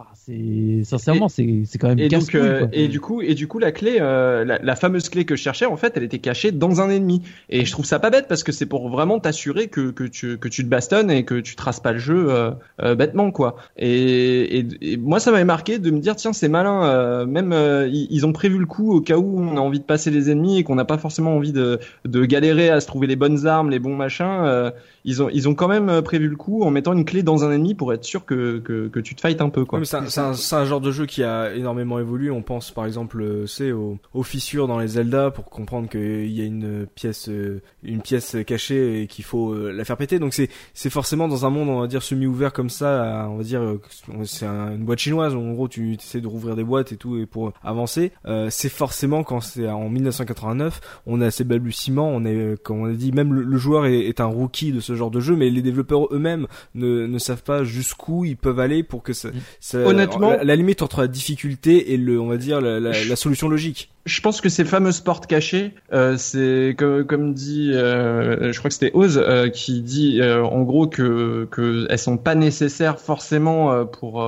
pour pour avancer dans le jeu. Il euh, y, a, y, a, un truc euh, moi qui, qui, qui me fait tilt, c'est aussi il y a des, je trouve qu'il y a des mécaniques vraiment très très malines par rapport à mhm. des à des à des maladresses comme ça. Mais moi je me dis c'est peut-être pas forcément une, forcément une maladresse, c'est aussi juste un troll ou un truc pour euh, pour pour, allonger la durée de vie du jeu, etc. etc. Il n'y a pas pour moi, pour, moi, ce jeu, il, a des maladresses, mais c'est plus en termes de sa physique et euh, des, hitbox et des choses comme ça. Euh, les portes, pour moi, ça fait pas partie des maladresses dans le sens où, euh, où pour moi, c'est clairement voulu et je pense que je pense que le créateur du jeu les a placées justement soit pour euh, allonger la durée de vie, comme j'ai dit, ou juste pour troller les joueurs, parce qu'il y a des portes cachées qui sont vraiment, tu peux savoir qu'elles sont là. Les portes, il y a des portes invisibles, clairement. Il n'y a pas un panneau, mais limite, tu te dis oui, là, il y a forcément une porte, quoi. Mmh. Par rapport aux différents Soubi, euh, on parle justement de, t'as besoin de switcher pour euh, pouvoir avancer plus en avant. Euh, tu switches quand tu veux ou c'est à des endroits particuliers? Alors, c'est-à-dire par rapport à ton personnage? Ouais, ouais, le monstre. Alors, en fait, le, à chaque fois que tu bats un boss, du coup, il va te donner une nouvelle transformation. Mhm. Et après, du coup, tu la gardes tant que tu trouves pas une salle. Et la première vraiment salle que tu croises arrive très tardivement dans le jeu où tu peux reprendre les transformations euh, précédentes du coup. Donc après, quand tu as suffisamment avancé, finalement, tu découvres qu'il y avait une salle qui est au tout début dans le village qui te permet du coup de switcher, de d'avoir les différents mhm. personnages, mais tu ne peux pas avoir un personnage que tu n'as pas encore en fait. Quand tu es, dans ces salles-là, c'est ça se fait forcément que sur celles que tu as déjà à ta disposition du coup. Donc voilà, donc c'est c'est à des moments clés, mais en fait tu peux quasiment faire le, le jeu sans jamais switcher en fait, juste en mhm. continuant à chaque fois avec celui qu'on te donne. C'est euh, c'est très fandard. Alors il y a quand même un moment tu tu tu, tu fais ces changements là, mais tu peux quasiment suivre de manière continue les transformations comme elles viennent du coup. Et ben ce qui est intéressant justement, c'est que en fait pour commencer le jeu, pour apprendre les mécaniques, là tu peux mm. pas changer quand tu veux, donc t'es forcément, mm. t'es sûr que t'as le bon ah, monstre pour avancer. Ah bah au début quand t'es avec le lézard, le lézard tu te travailles un moment, et puis après quand t'es avec la souris, et bah alors là la souris tu l'as encore pour un plus bon moment quoi. Donc euh, t'es là, tu fais vivant que je passe au suivant quoi. euh, justement on parle de, du côté Metroidvania-like. Euh, Est-ce que en termes de, de boss et de d'ennemis, euh, c'est intéressant par rapport à ce qui peut se faire dans le même style de jeu d'action ou euh, c'était peut-être une faiblesse parce que la feature principale semble être quand même le switch entre les monstres qui a euh, vraiment cool puisque justement ça te permet de, de, de, de chercher quelle est la meilleure manière d'avancer et quelle est la manière pensée par le jeu pour, euh, pour pouvoir avancer. Mais il y a aussi, comme l'avait dit euh, Punky, il y a des monstres à tuer et tout, et des boss, comme vous l'avez dit. Est-ce que c'est intéressant ou pas, ça subit euh, ou est-ce que c'est juste un petit obstacle qui se, qui se défonce facilement comme toujours avec les jeux de cette époque-là, c'est-à-dire que la première fois ou les premières fois que tu le rencontres, bah, ils te semblent tous insurmontables, mhm. mais rapidement, quand tu as compris le pattern, en fait, ils deviennent tous super faciles. Hein. Sincèrement, il y en a aucun qui est vraiment compliqué, même le boss final ou autre. Mais comme toujours, c'est le temps de comprendre ce pattern que, que chaque boss a mais ça n'empêche que chaque rencontre est vraiment euh, vraiment marquante. T'es vraiment heureux que ce soit le, le, Dragon Mecha. Je trouve que voilà premier poste du jeu Dragon Mecha. Je trouve qu'il a un design qui est, qui est génialissime. Puis après Dragon Mommy euh, et euh, Dragon Zombie et suivant euh, Dragon Daimo et compagnie, c'est et Captain et compagnie. Ils ont mm. tous ils ont tous leur truc. Mm. Et voilà, forcément, bah, quand tu maîtrises, pour moi, ils sont tous bidons, quoi. C'est, j'ai, je les fais tous en, en, en 3 secondes, mais franchement, les premières rencontres, euh, c'est pas facile, c'est pas évident quoi. Donc en fait, c'est euh, pas tant, c'est pas tant les boss ou les ennemis qui sont Ouais. compliqués, c'est plutôt peut-être la maniabilité du personnage parce qu'on le disait tout à l'heure. Moi, parmi les petits défauts du jeu, euh, tu savonnes un peu? il y a, ouais, il y a l'inertie. Moi, c'est ce que j'appelle toujours l'inertie Mario, quoi, où t'as le personnage qui a tendance toujours à déraper un peu. Donc, c'est très étrange. C'était déjà le cas dans Alex Kidd. Donc, c'est un, c'est un coup à prendre. Et il y a aussi autre chose. Alors, on le disait tout à l'heure par rapport au personnage de la souris, mais je trouve que c'est propre à tous les personnages qui ont une épée. Donc, moins pour, euh, pour Lizardman.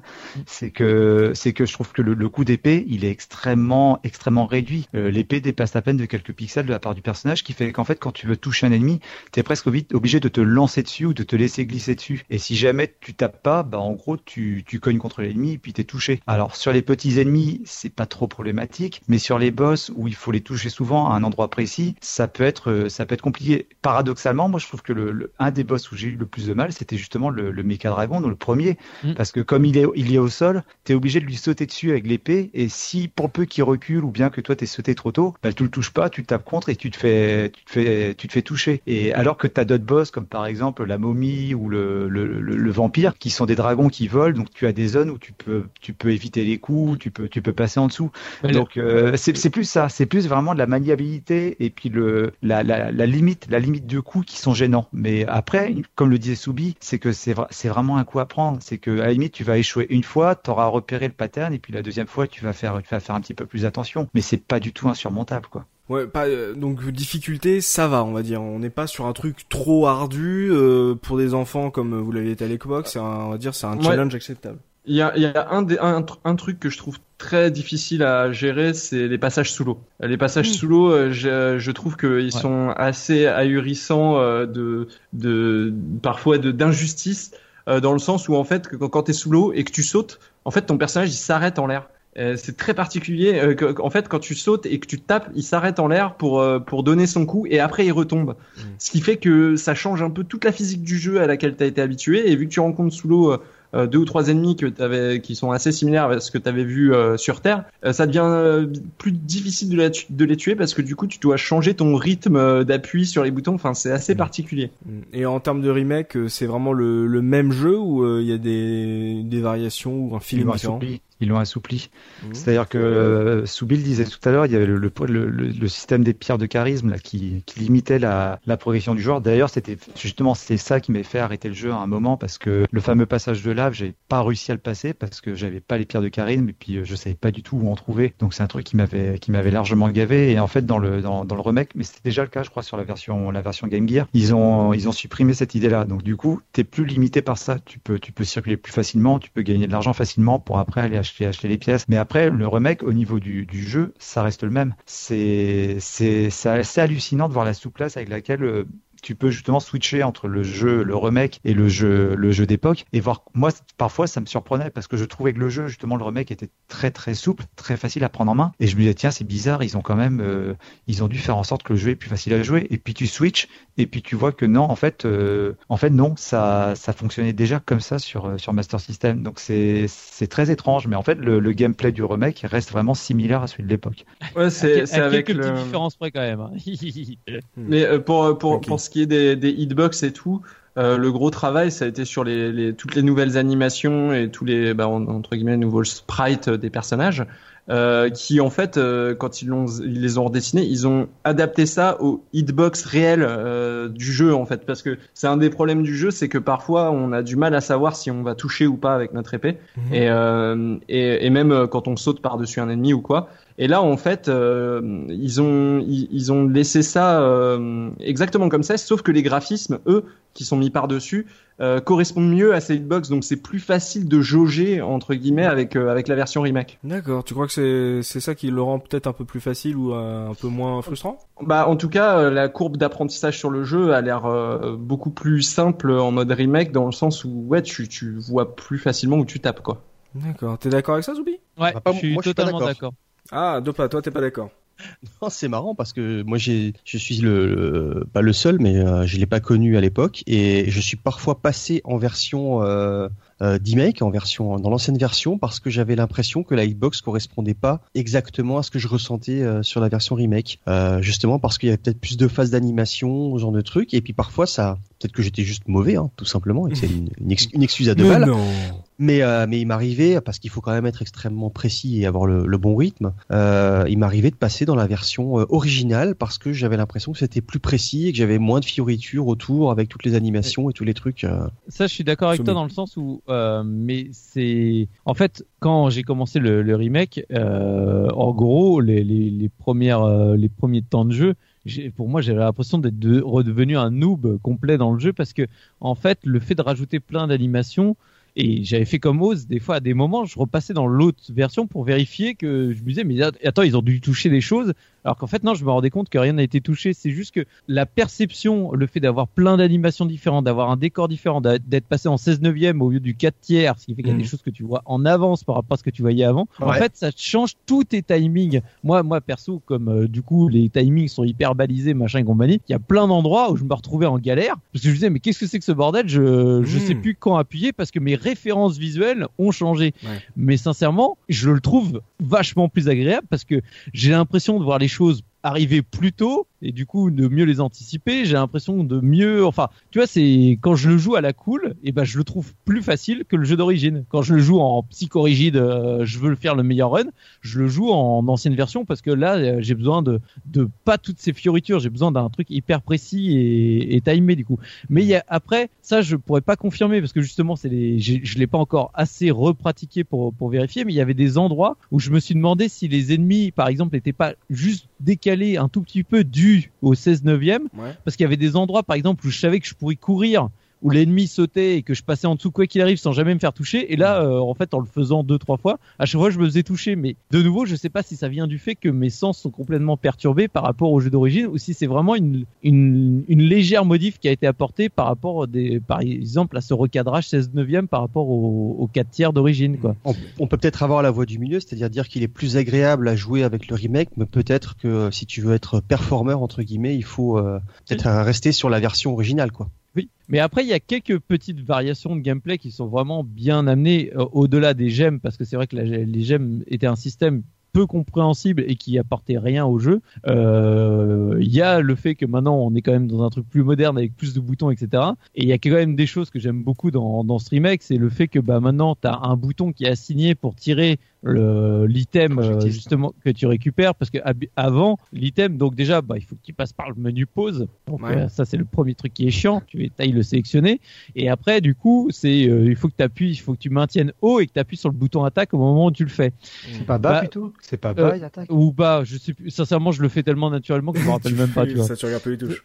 Ouais. Et en gros, c'est en, en fait c'est le fait d'avoir une direction plus un bouton, alors que maintenant c'est assigné directement à un bouton tout court, ce Mm. qui, dans le cas notamment du boomerang, est quand même vachement plus facile à gérer parce que du coup, tu sais, as moins de, parce que tu sais sur une croix, surtout la croix directionnelle de la Master System, qui est un carré psychorigide, bah des fois quand tu essayes justement de donner une direction haut ou bas et bah en fait t'appuies à moitié sur les diagonales ou en avant et du coup tu te déplaces quand même sans le vouloir et enfin du coup tu, tu re- le- ton boomerang repasse au-dessus de toi ou en dessous et puis t'es dégoûté, t'es vénère euh, parce que t'en as pas souvent. Donc c- je trouve que ça, ça permet d'apporter un truc euh, au niveau maniabilité qui est vachement agréable et tu peux switcher les items rien qu'avec les, euh, les, les gâchettes quoi.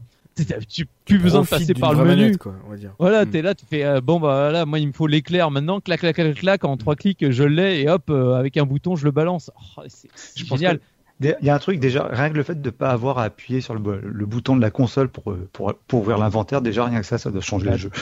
Bien sûr. Et puis le, le fait que quand tu achètes un item euh, de base, il est auto- automatiquement équipé. Voilà, c'est tout con, mais c'est quand même agréable parce qu'à chaque fois que tu achètes une nouvelle épée et autre, pareil, il fallait remenu et vas-y, je vais sélectionner l'épée. Et puis en plus, t'es là, t'es fait, mais attends, c'est laquelle que je viens d'acheter parce que j'ai pas forcément fait gaffe au nom. Euh, attends, alors tu regardes les stats de chaque arme pour vérifier que c'était bien la bonne. Et, euh, et voilà, c'est des trucs qui sont agréables. Alors après, t'as quand même des moments où t'es obligé de switcher d'armes euh, dans le jeu si tu veux faire des trucs bien particuliers. Mais euh, voilà, c'est c'est des petites euh, ajouts qui sont, je trouve, extrêmement appréciables et qui fait que, sincèrement, maintenant, j'aurais trop de mal presque à y rejouer sur ma Master System. C'est, je Carrément. préfère, ah, bah, je préfère relancer le remaster, Mhm. le mettre en version, par exemple, euh, à l'ancienne si, si j'ai envie d'y jouer comme, comme sur ma Master System. Mais ces Mhm. petits plaisirs, euh, ajoutés, ça, voilà, c'est, ça semble rien, Mm. mais pour moi, ça change tout. C'est, c'était malin de le mettre et, et, et, maintenant je peux plus. C'est un acquis social, tu vois. Tu dis non, non, maintenant je reviens plus en arrière, quoi.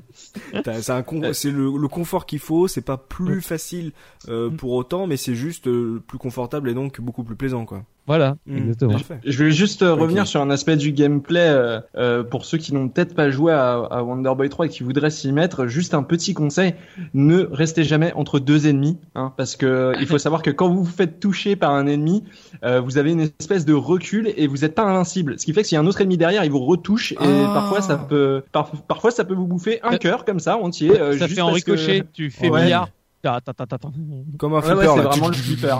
Exactement. Oh, et ça c'est toujours dans le remake. Ah oui, c'est toujours dans le remake parce que ça fait partie euh, pour moi d'un des charmes de. C'est le cas de. C'est aussi le cas dans la plupart des Wonder Boy, euh, même ceux de la Mega Drive. Mm. Euh, c'est pour moi ça fait c'est comme le bruit des pièces quoi. C'est un truc que t'enlèves pas à Wonder Boy. D'accord. Bon en tout cas, ce qu'on peut en tirer de ce gameplay, c'est qu'il était déjà ultra complet en 89 et que le remake euh, a réussi à, à, garder justement tout son tout tout son son caractère, on va dire ouvert et varié en apportant le confort nécessaire pour que ça puisse être jouable aujourd'hui, même s'il y a encore apparemment des trucs encore plus durs, parce que le coup des portes cachées aujourd'hui, il n'y a pas de nouveaux indices qui permettent de le savoir, c'est ce genre de truc. Euh, si, ils ont, ils ont rajouté, ouais. sur le remake, ils, ont rajouté des, ils ont rajouté des, des, entre guillemets, des petits indices visuels. Il y, a un euh, endroit, il y a un endroit en fait où ils ont jugé en fait que là, il y avait une porte qui est pas forcément indispensable en plus, mais une porte qui était euh, qui était pas qui était pas du tout repérable ni devinable dans, dans, le jeu original et puis ils ont mis un petit indice visuel dans le, dans le remake.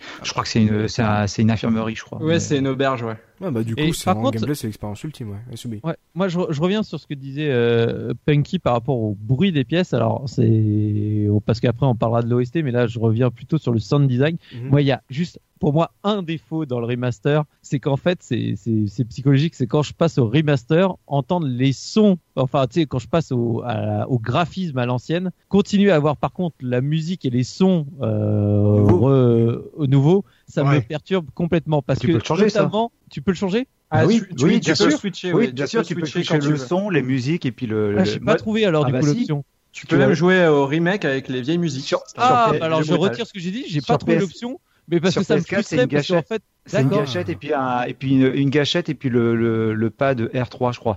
Pour, pour pardon pardon pardon pardon pardon une gâchette et le pad R3 il peut pas non, faire option. en fait si tu si si tu appuies sur le stick R3, tu changes le son, je crois, et si tu appuies sur la gâchette euh, L2, si je me rappelle bien, tu changes le, le, le graphisme. Enfin, tout, est, tout, tout est, logique. Et tout est logique. J'ai jamais appuyé sur le sur le joystick, donc oui. euh, voilà, c'est pour ça que j'ai pas trouvé. Parce que c'était ouais le point qui me frustrait, parce que quand je passais dans le mode à l'ancienne et que j'entendais le bruit de porte, le nouveau bruit de porte que je trouve génial dans le remaster, mais que je trouve complètement, enfin qui qui va pas du tout avec le graphisme à l'ancienne, mm -hmm. j'étais frustré. Je me disais mais ah, c'est con, c'est dommage. Et alors du coup je retire ce que j'ai dit. S'ils l'ont bien intégré, c'est juste que bah pensez-le, bah appuyez sur R3 parce que j'ai jamais appuyé sur Pour R3. Pour te dire, ils ont ils sont même allés plus loin. Ils ont intégré le son du jeu sur Master System et également le son de la Master System japonaise. Alors je sais plus, hein, je suis pas spécialiste de la technique, mais dans les options tu peux tu peux avoir deux types de, de bruitage, donc deux mmh. types de musique. Ah oui, carrément quoi.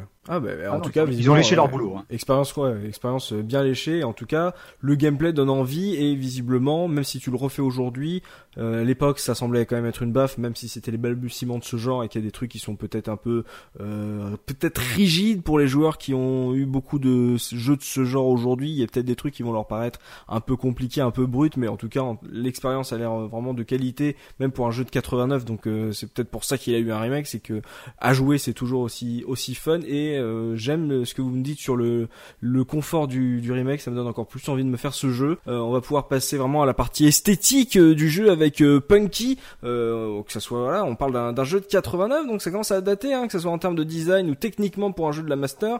Comment il s'en sortait sur Wonder Boy Punky? Alors moi je vais surtout le comparer aux quatre jeux que je vous ai, aux trois autres jeux que je vous ai cités mm -hmm. un peu plus tôt, donc Space Harrier, Sonic et Psycho Fox, et surtout Psycho Fox. Mm -hmm. du coup, alors déjà c'est le pour moi, c'est avec Sonic, c'est les deux plus beaux jeux de la Master System. Euh, J'en ai pas, j'ai pas non plus fait toute la ludothèque, mais de ceux que j'ai joués, euh, il y en avait rarement des, des, des plus jolis. Euh, parce que il y a quand même pas mal de, de background en fait euh, qui sont qui sont assez intéressants euh, alors bon, des fois on a on a des couleurs très unies en background, mais des fois voilà on a on a des choses assez jolies, euh, notamment euh, le niveau des pyramides que je trouve euh, que je trouve vraiment, enfin mm. le désert avec les pyramides en fond et tout, je trouve ça assez joli. Mm-hmm. ce que ce que j'aime beaucoup dans le jeu, c'est le détail apporté aussi aux, aux personnages, aux différentes transformations, notamment la, la, la, petite souris euh, on va le redire, mais c'est presque. J'ai l'impression que c'est la préférée de tout le monde finalement au niveau design parce ah non, je l'aime. Moi, bah, ah, moi je, l'adore parce qu'en plus elle a des, elle a des, elle a des petites oreilles de Mickey en fait. C'est une souris avec des oreilles de Mickey. Alors bon, je sais pas comment. Mais comment Mickey, c'est pas une souris. Eh ben si. Eh ben, c'est pour ça, mais je veux dire, rarement, rarement tu. Enfin, ah, tu, t'as pas dû voir beaucoup de souris dans ta vie, enfin, parce ah, que une souris, ça a pas ses oreilles là, quoi. Ah, oui, ça, voilà, Ratatouille, il a pas deux oreilles rondes. Hein. Donc, euh, du coup, euh, du coup, euh, bah, tous les petits détails apportés, euh, même, je pense au lézard, rien que le lézard avec ses deux petites dents qui dépassent et tout, c'est vraiment des, des, tout petits détails, mais qui ajoutent de la personnalité en fait aux, mhm. aux, aux différentes transformations. Euh, Alors question, euh, question très bête, hein, c'est vraiment euh, oui ou non, c'est euh, juste que comme le fait que ton héros se transforme et tout, est-ce que comme tu peux au bout d'un moment choisir de ne continuer l'aventure qu'avec un seul personnage, est-ce que tu perds pas un peu d'identité avec le héros puisque tu finalement il a plusieurs sprites différents quoi? Euh, je trouve pas parce que, mhm. parce qu'en fait il euh, il a toujours euh, un peu la même posture. Euh, je veux dire il a il a son épée en l'air. il, il je sais pas. Il, pour, non pour moi il, il est vraiment reconnaissable. Et, et, puis alors peut-être en souris effectivement bah c'est là où il est où il est le moins. Mais voilà même quand il est en homme poisson par exemple euh, bah euh, c'est un personnage qui a les cheveux verts, bah l'homme poisson est vert, tu vois, genre le lézard est vert, etc., etc. Euh, c'est vraiment des, il y a des petits, des petits rappels et puis il tient toujours, euh, enfin. Euh, dans la plupart de ses transformations, il tient toujours son équipement avec euh, son bouclier, etc. Donc on le reconnaît euh, ah, assez facilement. D'ailleurs, petite anecdote très personnelle, la version la version homme poisson, mhm. son son son bouclier, j'ai toujours cru que c'était sa bouche en fait. Je comprenais pas. c'est vraiment, il y, avait un truc que je comprenais pas sur le sprite. C'est bien plus tard que j'ai fait, mais c'est pas du tout sa bouche, c'est son bouclier. Donc voilà. Le design des, des ennemis, euh, moi j'aime beaucoup. C'est vraiment, euh, c'est un truc qui me, bah, rien que les premiers serpents qu'on affronte dans le désert mmh. et qui sautent, euh, qui sautent sur leur, leur petite queue euh, qui font des, des petits boing boing à la tigrou. je les trouve mortels. la plage avec les rouges. Oui, oui, il y a les rouges sur la plage, mais je sais pas, les verts ont, ont vraiment un charme. Euh, ils bougent la tête d'avant en arrière. Euh, enfin, toutes les petites animations sont, sont très rigolotes. Il y a beaucoup de swap color ou il y a quand même une petite variété de, de monstres? Euh, généralement, c'est pas c'est pas plus de deux ou trois maximum. Je crois c'est euh, t'as des t'as des ennemis verts et des ennemis rouges, je crois, et peut-être des ennemis bleus pour les pour les cyclopes, euh, des trucs comme ça. Mais généralement, généralement le swap color, il y a pas non plus. Enfin, c'est pas Street of Rage quoi. D'accord. ouais, donc ouais, ça, c'est généreux en termes d'ennemis, c'est cool ça. Et puis et puis d'ailleurs les, les, les couleurs c'est en fonction de les des endroits où tu les rencontres. Donc tu verras jamais deux ennemis avec des couleurs différentes et identiques côte à côte en fait. Cool, ça c'est bien ça. Hmm. Euh, après, euh, ce que, ce que j'en ai un peu parlé, mais c'est vrai que c'est les, les, les, différentes ambiances, elles sont quand même vachement bien rendues. Euh, et euh, pour parler un tout petit peu du remake et revenir sur ce qu'on disait de, de, boucher les trous, euh, je trouve que euh, Lizard Cube a fait même plus que ce que moi j'arrivais à faire en termes de bouchage de trous dans ma tête, tu vois. ah ouais, je suis d'accord. Il y a, y a, vraiment des détails. bah, typiquement, c'est l'espèce de de grande plaine euh, du côté des, des, samouraïs avec la musique un peu euh, asiatique et tout. Euh, bah, cette plaine là, elle a une profondeur euh, dans le remake, c'est assez incroyable. Dans, dans, le jeu original, c'est un, un, vieux background avec juste une couleur unie. voilà, c'est débrouille-toi avec ça. Et alors dans le remake, ils ont rajouté de la profondeur, etc. Donc ça, c'était plutôt pas mal. Mhm. Et pour revenir euh, juste sur le, le, reste de l'esthétique, c'est-à-dire euh, le, tout ce qui est un petit peu ambiance, euh, moi, j'aime beaucoup tous les tous les tous les, les sound effects qu'on va trouver euh, dans le jeu qui correspondent pour moi à 100% à ce qu'on voit à l'image, contrairement à beaucoup de jeux Master System euh, auxquels j'avais joué, notamment, bah, je prends Psycho Fox en exemple, où je trouve que les bruitages vraiment des fois c'est complètement à l'opposé de ce que tu t'attends. Et euh, là, euh, là vraiment, euh, l'épée tape dans un, casse un bloc, ça fait un bruit de bloc qui casse, quoi. C'est pas, c'est pas un, un, vieux truc. Mhm. Et je pense que, enfin, on n'en parle pas souvent, mais la Master System, je trouve que niveau son, elle en avait quand même dans le bide. Voilà. Il y a un truc qui est perturbant avec les, les graphismes du jeu, c'est que bah, après c'est propre à pas mal de jeux de l'époque, c'est que c'est assez inégal. Alors je suis d'accord que le jeu, le jeu est très joli dans l'ensemble et avec que ça reste, ça reste simple, mais généralement c'est quand même assez efficace. Mhm. Mais par contre, moi, ce qui me perturbait, c'est que par exemple, les combats de boss, c'est un, un, bête écran noir, quoi. Donc, ouais, mais alors ça, ça, ça, se comprend parce que t'as vu la taille du sprite des boss. Enfin, les boss sont gigantesques. Certes, mais par exemple, moi, comme je l'ai dit tout à l'heure, les, les jeux, je les, ai, je les ai fait dans l'ordre. Et tu prends le méca dragon, donc quand tu l'affrontes, par exemple, t'as un écran noir. Dans le dans le deuxième jeu, t'avais un, avais un décor. Et moi, ça m'a perturbé. Je me dis, mais c'est bizarre. Bon, après, le, le, reste du jeu, enfin, le, le, jeu en général est, est, très joli. Mais c'est vrai que, par exemple, les séquences de boss, moi, j'ai jamais vraiment compris pourquoi ils en restaient à cet écran noir. Alors, c'est vrai que c'est peut-être pour mettre en valeur les sprites des boss qui sont vraiment superbes. Ah pour que la console euh, puisse les afficher déjà. Ouais, vu la taille, ouais, c'est ça.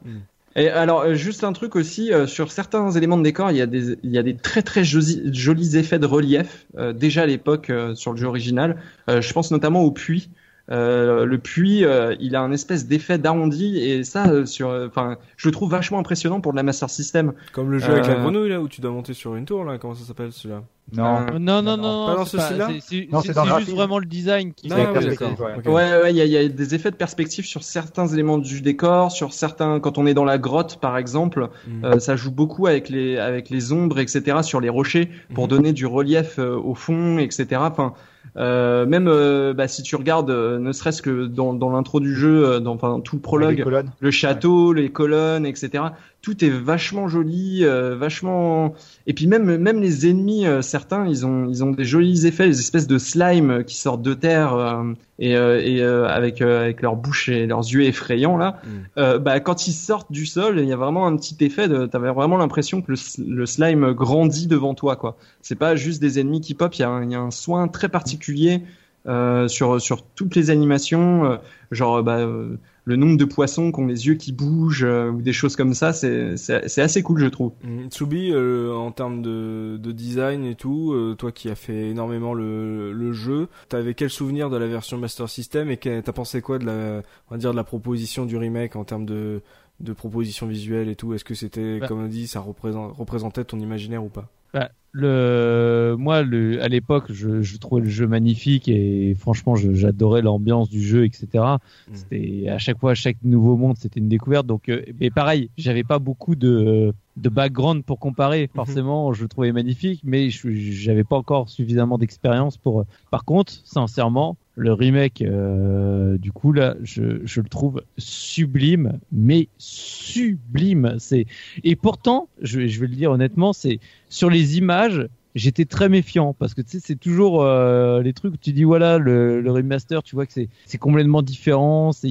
tout a été redessiné haute et tu sais tu dis toujours oh là j'espère quand même que ça va pas casser la magie du jeu que j'avais et voir comment ça bouge aussi quoi mm. oui il faut voir comment ça et et là, quand j'ai lancé la galette, euh, je, je, trouve ça superbe. Comment ils ont redesigné euh, les certaines plaines, les, le moulin, les effets de lumière, parce qu'ils ont rajouté des effets de lumière, d'ombre qui apparaissent mhm. quand tu passes par la pyramide. T'arrives en haut, t'as le plein soleil, puis tu redescends, t'es à l'ombre de la pyramide. C'est génial. C'est, je trouve ça fabuleux. Et c'est sincèrement, tu vois, jusqu'à présent, Wonder Boy 3, je le trouvais toujours absolument magnifique quand j'y jouais sur ma Master System, ça me dérangeait pas et compagnie. Et maintenant, je vais, je, vais faire un aveu. Maintenant que j'ai touché à cette version, quand je repasse sur la version Master System, je la trouve hideuse au possible. Non. Alors que, mais si, parce que c'est, je trouve qu'ils ont apporté quelque chose de tellement fort et que je, et je trouve qu'ils respectent tellement le, le matériau de départ que je peux euh, maintenant je peux plus enfin je le fais parce que quand j'essaye de vraiment performer ou autre mais psychologiquement, je, je, vais essayer de le, presque de le faire maintenant le moins possible parce que je préfère tellement ce nouveau visuel, je le trouve tellement beau que j'ai plus envie de m'affliger l'ancienne version, quoi. C'est alors que jusqu'à ce que ça sorte, je, jamais j'aurais pensé te dire ça. Je, je pense que je, je, me serais pendu plutôt que, que te dire ce genre de bah, choses. De ta bouche, c'est un sacré compliment, ça, vu à quel point tu as un affect pour le, le jeu d'origine, quoi. Et vraiment là-dessus, c'est extra. Ce qu'ils ont fait comme boulot, c'est extra. Et j'adore le fait d'avoir intégré Wonder Girl. Je trouve ça génial euh, parce que du coup, ils, ils, ont même créé le sprite pour la version d'origine parce que finalement, il, il y était mmh. pas. et, donc du coup, quand tu switches et que t'es en Wonder Girl, tu vois que le sprite est légèrement différent. Je trouve ça super. C'est c'est des petits détails qui qui sont excellents. Donc voilà, le moi d'un point de vue graphique, le jeu, il est magnifique, c'est un sans faute, c'est extraordinaire, c'est vraiment bravo euh, pour le travail effectué quoi. Mm. Un vrai remaster de l'amour. de l'amour. Os, tu es d'accord avec Soubi euh, par rapport à, cette impression euh, vraiment de, redécouvrir le jeu et que ça soit vraiment exactement comme tu l'imaginais ou toi tu as eu une petite déception ou pas? Ah quoi au niveau du remake? Mm-hmm. Au niveau du remake, en fait, le, enfin, surtout tous ces jeux-là, justement, qui ressortent, parce qu'on pourrait, on pourrait avoir pas le même, le même discours sur les euh, double fine qui ressortent des, des vieux LucasArts. Je pense qu'on a toujours un peu le même réflexe, et quand on lance le jeu, c'est commencer toujours à switcher un petit peu entre la nouvelle version, l'ancienne version, pour voir un peu les, les, différences. On a tendance un peu toujours à HDifier un peu nos souvenirs. Mhm. Et par exemple, bah, c'est rigolo parce qu'en en faisant, en jouant au remake pendant l'été, j'étais en train de jouer en même temps sur ma Vita à Deus of Tentacle, et euh, je me suis rendu compte d'un truc, et c'est là justement que je tire mon chapeau en plus à Lizard Cube, c'est que c'est pas tout en fait de pouvoir switcher. C'est déjà c'est sympa de le mettre, mm. mais de pouvoir le faire de manière aussi immédiate, moi c'est vraiment ça qui m'a qui m'a scotché. C'est qu'en c'est que en fait tu joues. Ça m'est arrivé pendant des combats contre le boss d'appuyer sur le bouton pour switcher en pleine inaction pour voir en fait si le jeu n'allait pas, si le remake n'allait pas être pris à défaut. Mm-hmm. Et en fait non, c'est extrêmement souple. Alors que par exemple quand on prend les remakes, bah, par exemple des Monkey Island ou de Deus of Tentacle, quand tu switches, tu tu as toujours une ou une seconde et demie où tu as l'écran qui ralentit un peu le temps par exemple que l'image reprenne un, un format qui est différent de celui du remake. Mm. Et euh, moi vraiment là-dessus, c'est que sur la direction artistique du remake, je suis, je suis tout à fait d'accord. C'est vraiment, c'est magnifique. Sur les écrans, j'étais sur les, les, captures d'écran, j'étais déjà très charmé. Mm. J'attendais de voir comment ça bouge. Mais euh, quand tu vois justement les animations qu'ils ont rajoutées, moi, il y a un truc qui m'a fait triper, c'est les changements de trajectoire. Je parle de l'inertie des personnages, mais sur Master System, quand tu vas de la droite et que tu passes à gauche, ton personnage, il fait juste, il se retourne. Quand tu vois que sur le remake, ils se sont amusés à faire des petits, euh, des petites animations. Tu vois le personnage qui glisse, qui met son pied en avant et qui part dans l'autre sens. Moi, des fois, j'ai tripé simplement à faire ça. Et, et quand tu t'amuses après à appuyer les, sur les transformations, les animes des transformations sont géniales. C'est enfin moi je trouve ça fabuleux quoi. Et puis pour pour euh, pour, pour finir sur le système de Switch, il y a carrément une fonction où si tu martyrises le bouton de switch et que tu fais gauche-droite, gauche-droite avec le, petit balayage de l'écran, mmh. tu peux carrément laisser le balayage de l'écran au milieu et jouer avec une version de chaque côté en fait. Tu joues avec oh euh, ta partie gauche en ta partie gauche en remake et ta partie droite en, en rétro. Si si, je, t'assure, tu peux tester. Suffit de martyriser le bouton pour switcher et tu vas voir que tu, tu, il va ralentir et tu vas pouvoir le placer où tu veux ton, ton balayage. C'est mortel. c'est très fort ça. Le type ultime, je découvre ça aussi. Hein. Mais il y a un truc qu'on peut dire, mais là on, revient au jeu original, c'est par rapport à la direction artistique. Bon, je me moquais un petit peu de certains écrans qui parfois étaient un peu vides, mais s'il y a bien un truc qu'il faut reconnaître aux développeurs de, de Weston, et puis je pense qu'après c'est propre aussi aux développeurs japonais de, de l'époque, c'est qu'ils ils avaient quand même un certain talent pour nous donner de la personnalité à leur jeu. les différentes transformations de, de Boy, sont toutes, euh, elles ont toutes quelque chose en commun. Tu demandais tout à l'heure en face si justement il n'y avait pas une perte d'identité. Je ne saurais pas expliquer pourquoi. Ça vient peut-être un peu du regard, mais euh, il y a quelque chose qui fait il y a, il y a une unité entre ces différentes transformations. C'est un peu moins le cas peut-être pour la transformation en lion, mais finalement tu as quand même toujours l'impression de retrouver le même personnage qui est transformé. Mais après au niveau des ennemis, moi il y a des ennemis qui me font triper, hein. que ce soit les espèces de petites pieuvres qu'on voit dans, dans l'océan, on a l'impression qu'elles sortent de Parodius, ou mon préféré qui est quand même le nuage avec ses lunettes. Euh, ah, mais lui, ah, quel style. Il est trop, il est trop stylé quoi. Et un enfoiré, oui. Il y, a, y, a, y a, un côté mignon, cool qui, qui se dégage du jeu. Et euh, tu, tu, tu peux pas, quand tu vois ce jeu, même sur Master System, même euh, même si le jeu est, maintenant assez vieux, qu'il a quasiment une trentaine d'années, tu peux pas quand même ne pas sentir ce côté, euh, ce côté extrêmement cool de, du Wonder Boy. Ça, ça fait, ouais, je trouve, je trouve qu'il est très conte de fées, très enfantin aussi. Je dis le nuage, c'est un bon exemple. Les, mecs se sont dit comment tu vas différencier les, les vrais nuages des méchants nuages? Bah vas-y, mets lui des lunettes de voyou, tu vois. Genre c'est très, euh, c'est, c'est, ça, ça, fait appel à vraiment des, des, des, des, émotions qui sont très, très basiques en fait. Euh, mm. euh même les, et alors pareil, euh, il y a un, des trucs sur les ennemis que j'ai pas cité, mais c'est qu'ils ont aussi des, des animations particulières quand ils se font toucher. Mm-hmm. Et ah la plupart de ces animations sont très très drôles. Quand, quand les ennemis se font toucher, ils font toujours des, des, des tronches pas possibles en fait. Mm Dopa, tu avais parlé de ta découverte d'un, on va dire, d'un Wonder Boy 3 coloré une fois que t'as dépassé le château. Euh, justement, ça, est-ce que tu l'as fait euh, jouer à tes gosses, par exemple, pour voir si ça prenait justement cet univers et visuellement, est-ce que ils accrochaient à ce, à ce remake? Euh, Je l'ai pas fait jouer à mes gosses, je me le suis fait braquer par mon gosse. Ah, d'accord, carrément. ah ouais, ouais, ouais, il a, il a, il a adoré et. Euh, il a sorti le Magnum, pour dire à quel point.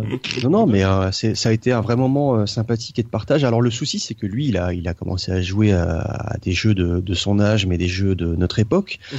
Donc il a aussi eu un petit peu de mal avec le gameplay plutôt rigide mhm. et cette, cette, grosse différence de, de prise en main. Mhm. Mais il a fini par, euh, par s'y faire et, et par, y et par s'y accrocher. Et ça m'a même servi de entre guillemets de banc test parce que le, le jeu après je l'ai mis euh, je l'ai mis au Pixel Museum et il a vachement bien marché là-bas. Ah, cool. Parce que tout le monde justement euh, c'était parfait comme trait d'union parce que tu parlais d'un jeu justement et d'une histoire partie d'histoire du jeu vidéo et puis tu le ramenais tu le ramenais à aujourd'hui et l'anecdote c'est que alors qu'il l'avait à la maison, à chaque fois qu'on allait euh, qu'on allait là-bas parce qu'il fallait que j'aille bricoler un truc, et ben il se mettait devant euh, quand c'était disponible devant le l'occurrence c'était une Xbox je crois ouais c'était l'Xbox et puis il jouait à, Wonder Boy quoi. Et puis il restait quand il restait en fait, euh, il s'amusait à donner des conseils à tous les autres gamins qui venaient qui venaient l'essayer quoi parce qu'évidemment il faisait son grand et il, connaissait le jeu. Donc ouais ça ça marche très très très bien. Ça me fait très très plaisir que tu l'aies mis au Pixel Museum parce que depuis la sortie de ce remake, j'arrête pas de répéter à tout le monde que c'est le jeu parfait pour illustrer l'histoire du jeu vidéo dans sa globalité. Parce que c'est un jeu qui est pas très connu, enfin qui est pas très connu, qui est connu mais qui est pas très connu du grand public. Mm.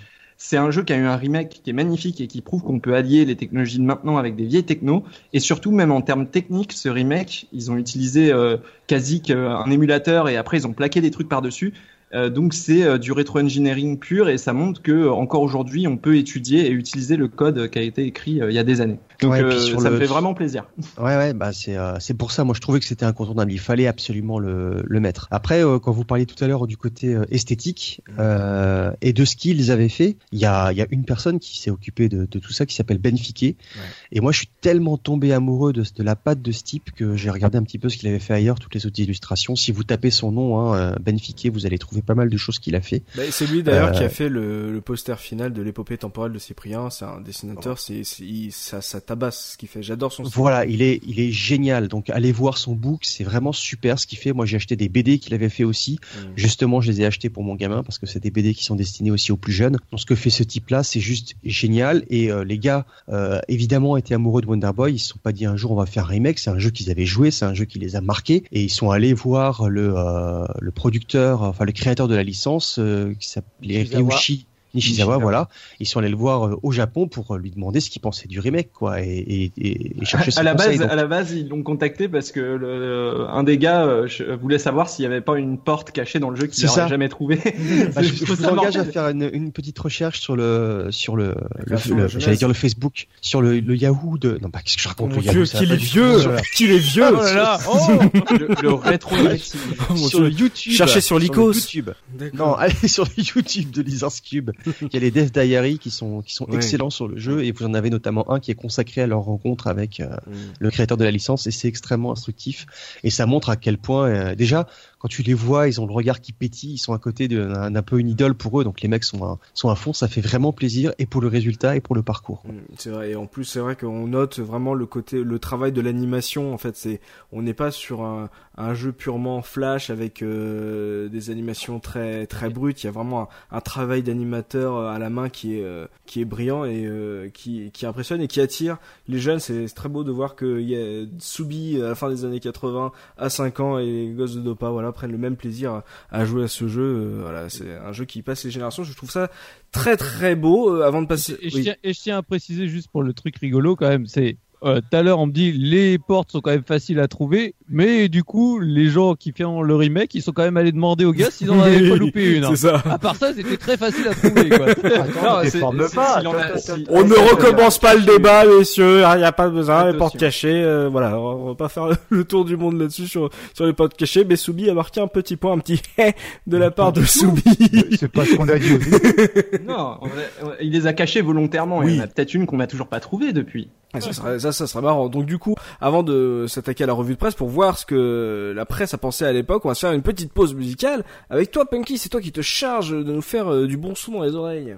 Oui, alors petit avant-propos, j'adore la musique de jeu, j'adore la musique de jeu, j'adore la musique de jeu. Voilà, c'est genre, euh, c'est une des musiques de jeux vidéo euh, de mon enfance et régulièrement tout au long de ma vie, j'ai des thèmes de jeux qui me sont revenus en tête comme ça et qu'on popé alors que j'avais même, j'y avais même pas rejoué ou quoi. Vraiment. Donc c'est ah ouais, ouais c'est euh, c'est les musiques de jeu pour moi, c'est dans mon ADN, tu vois, c'est genre euh, plus que des musiques de Sonic ou quoi.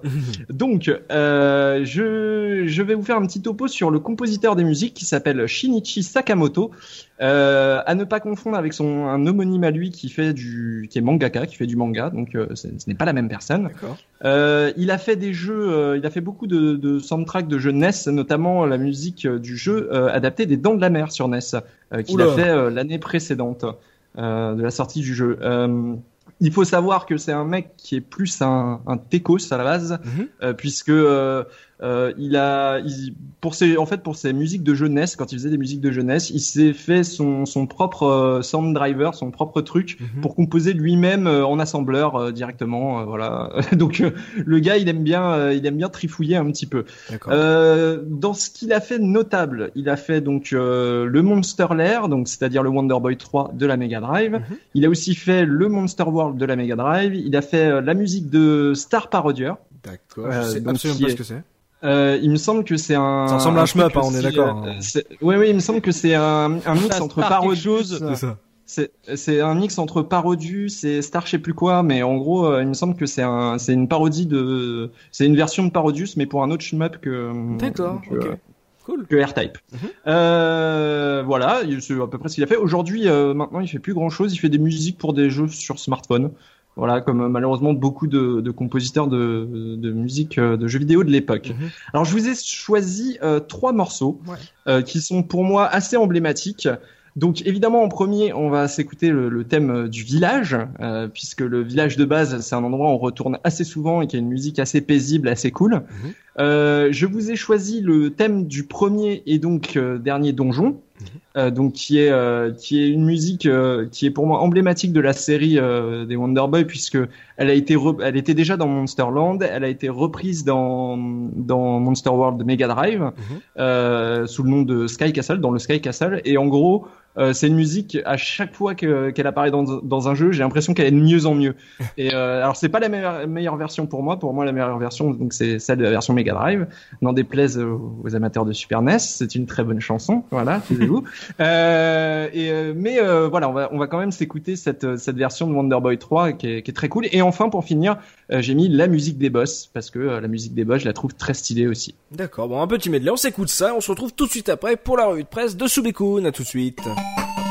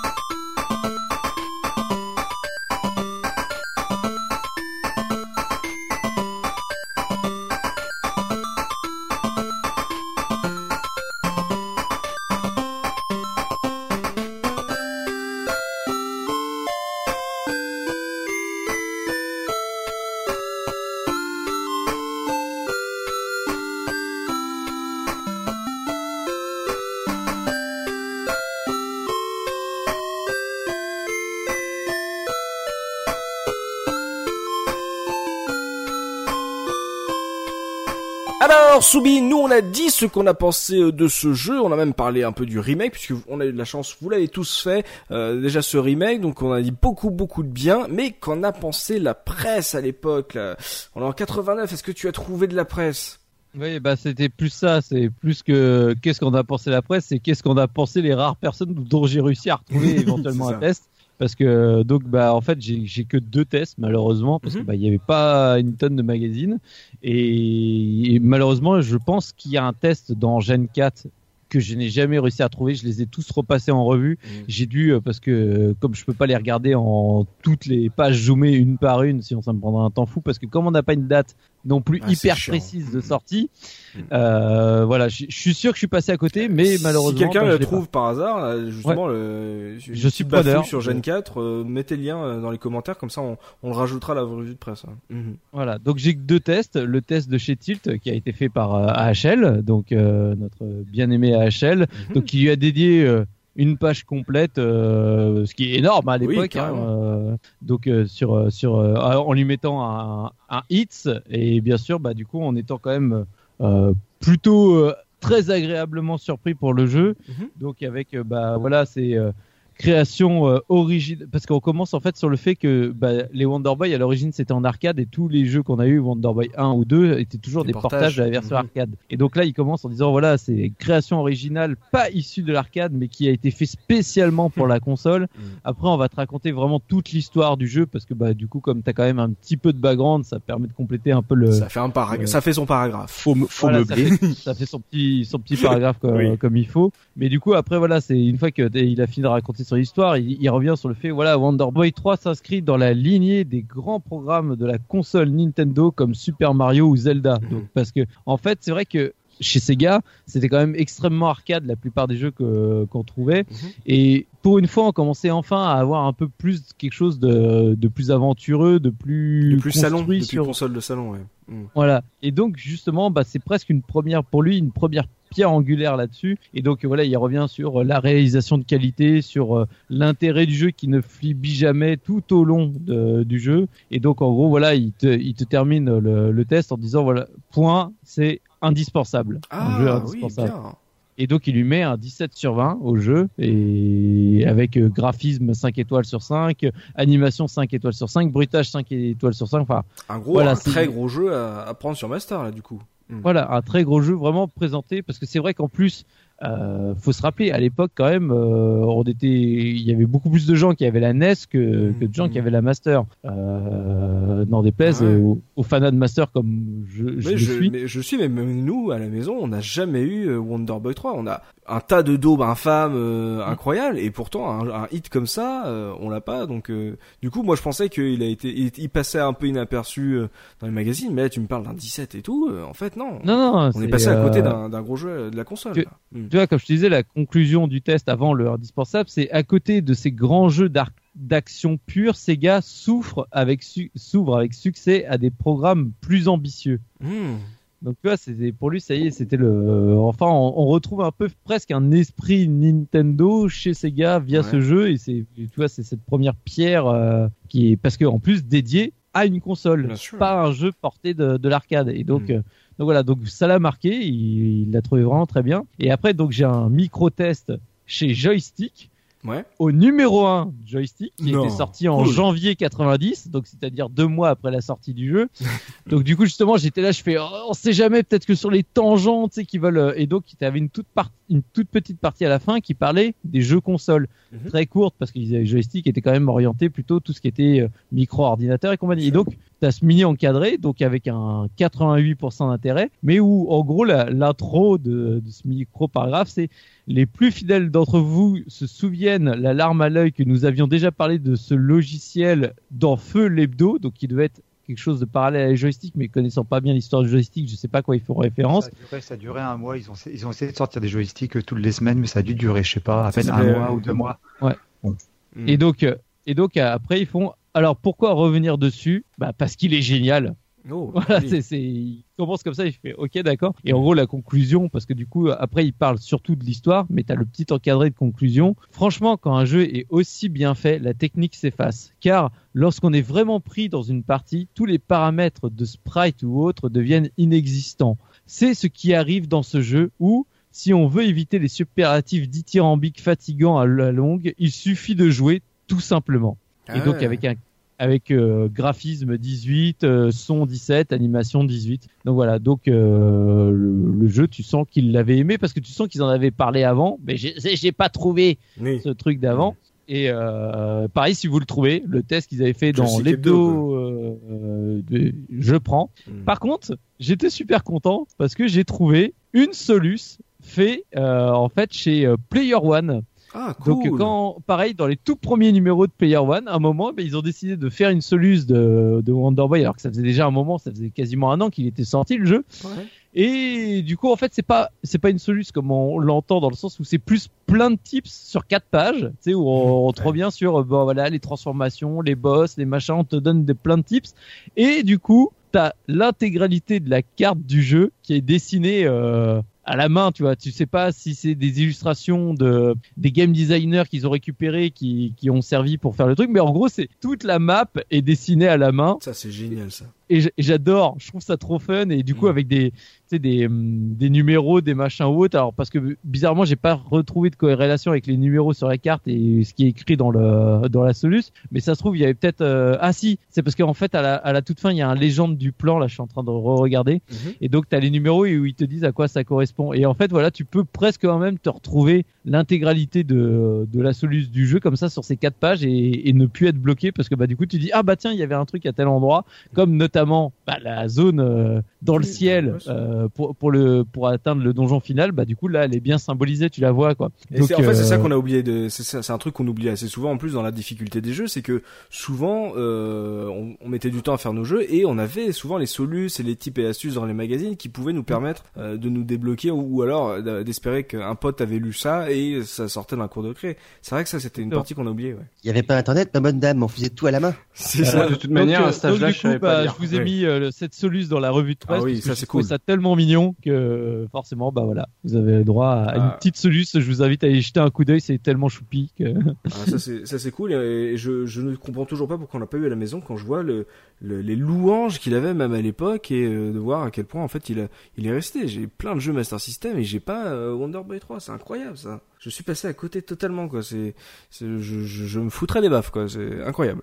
Donc euh, c'est tout pour la revue de presse euh, Soubey c'est tout bon. Bon bah voilà, c'est sûr, en fin 80, des années- fin des années 80, il y a, c'est vraiment difficile de euh, trouver des tests. Et si vous arrivez à choper celui de Gen 4, n'hésitez pas à, à nous le, le partager. On le, on le mettra dans, dans la revue de presse. On va pouvoir passer aux anecdotes avec Punky, histoire de voir si on a oublié des choses, s'il y a des trucs un peu croustillants à savoir sur ce jeu, Punky. Oui, alors on va se commencer par un petit speedrun. Petit speedrun. euh, Fait par euh, Soubikoun. Non bah non malheureusement. non. Alors, en ouvrant la page, je me, j'ai presque, je me suis presque attendu euh, à avoir suivi, mais non. Alors, euh, donc euh, le, le premier temps, euh, il date d'il y a trois mois. Il a été battu il y a trois mois. Euh, c'était euh, c'était euh, un Suédois qui s'appelle Valak ou Wallach, je sais pas comment ça se prononce, Mhm. euh, qui a fini le jeu donc en NI%, hein, donc c'est-à-dire euh, euh, pas obligé de tout récupérer, etc. jusqu'à la fin, quoi. Mm. voilà, aller jusqu'à la fin. Euh, en 32 minutes 10, donc c'est un jeu, euh, on voit qui est assez assez court quand on passe certaines étapes. Mm. Euh, Je pense que ce Oui. qui est important de dire, parce que du coup je reviens sur la vidéo qu'on avait fait, je l'avais dit à l'époque au moment où j'avais fait la vidéo. En gros, bon déjà moi j'avais dit que le, le truc, il y avait plein de trucs que je pouvais réduire parce que j'étais à 43 minutes et moi-même j'avais vu, déjà vu qu'il y avait une tétrachée de trucs que, que je Mhm. pouvais réduire. Et en fait c'est c'est trop Ah, fort quand j'ai quand j'ai vu T'étais sa à vidéo. 43 minutes? Oui. Et ben sache que tu as eu, tu as battu le troisième mondial qui était à 44 minutes 40 secondes. Ouh.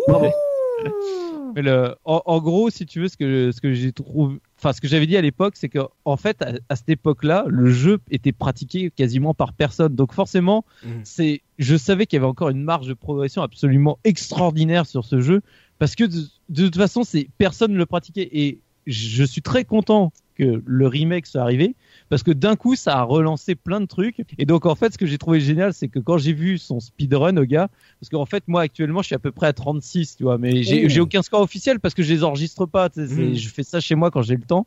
Mhm. Mais du coup, je suis à peu près à 36 et quand j'ai, j'avais, moi, j'ai continué dans mon coin et j'ai, été, je m'étais dit tiens, j'ai trouvé des tips, des machins. Je suis sûr que personne n'y a pensé. Quand j'ai vu son truc, j'ai fait oh purée, il a pensé exactement la même chose. que moi, le C'est Saligo. bon, ça. Mais ce qui est normal, ce qui est normal, c'est au bout d'un moment quand tu connais le jeu, forcément, tu tournes au- autour des Mm. mêmes idées. Mais il y avait des trucs, en fait, c'est, il y, a un tip que j'utilisais pas à l'époque, que j'avais fait la vidéo, que, qui m'est sauté aux yeux juste derrière, c'est qu'en fait, un moment, c'est plus simple de, à, à la fin de la plage, c'est plus simple de crever que de refaire tout le chemin retour. En fait, tu Ah, gagnes oui. une minute 15, rien qu'à faire ça, en, en te laissant tuer et en redémarrant le jeu, tu, tu gagnes du temps. Et tu vois, je m'étais dit, oh, ça, je suis sûr que personne, euh, tout le monde veut, veut, veut le faire en mode, je, re- je retourne proprement. Et quand je l'ai vu le faire, j'ai fait, bah oui, c'est normal. C'est toi, tu- toi aussi, tu l'as vu, bah, c'est normal. C'est logique. J'imagine que quand, quand tu fais exprès de mourir et que euh, parce qu'on l'a pas dit, mais quand quand tu meurs, il y a un il y a un tirage au sort, une sorte de tirage au sort qui peut te redonner une potion. Mm. J'imagine que ça en speedrun, ça doit être l'enfer si tu, si tu veux mourir pour retourner à un endroit et que tu reprends une, une potion, t'es obligé de te refaire crever derrière. Oui, mais en fait, c'est surtout ça, tu le fais qu'une fois au début du jeu, donc en fait, euh, ah, ça va. C'est au moment, as, en plus t'as très peu de cœur, tu te fais toucher très rapidement, tu crèves vraiment très vite, donc euh, c'est pas dérangeant. Après, tu le refais plus. Mais, hmm. mais j'ai trouvé ça génial, quoi. Tu fais quand même un score de mana oui, oui, continue, Punky. Le, le, le, justement, le, le deuxième, euh, le, celui qui est classé deuxième, c'est un petit français qui s'appelle Kadat.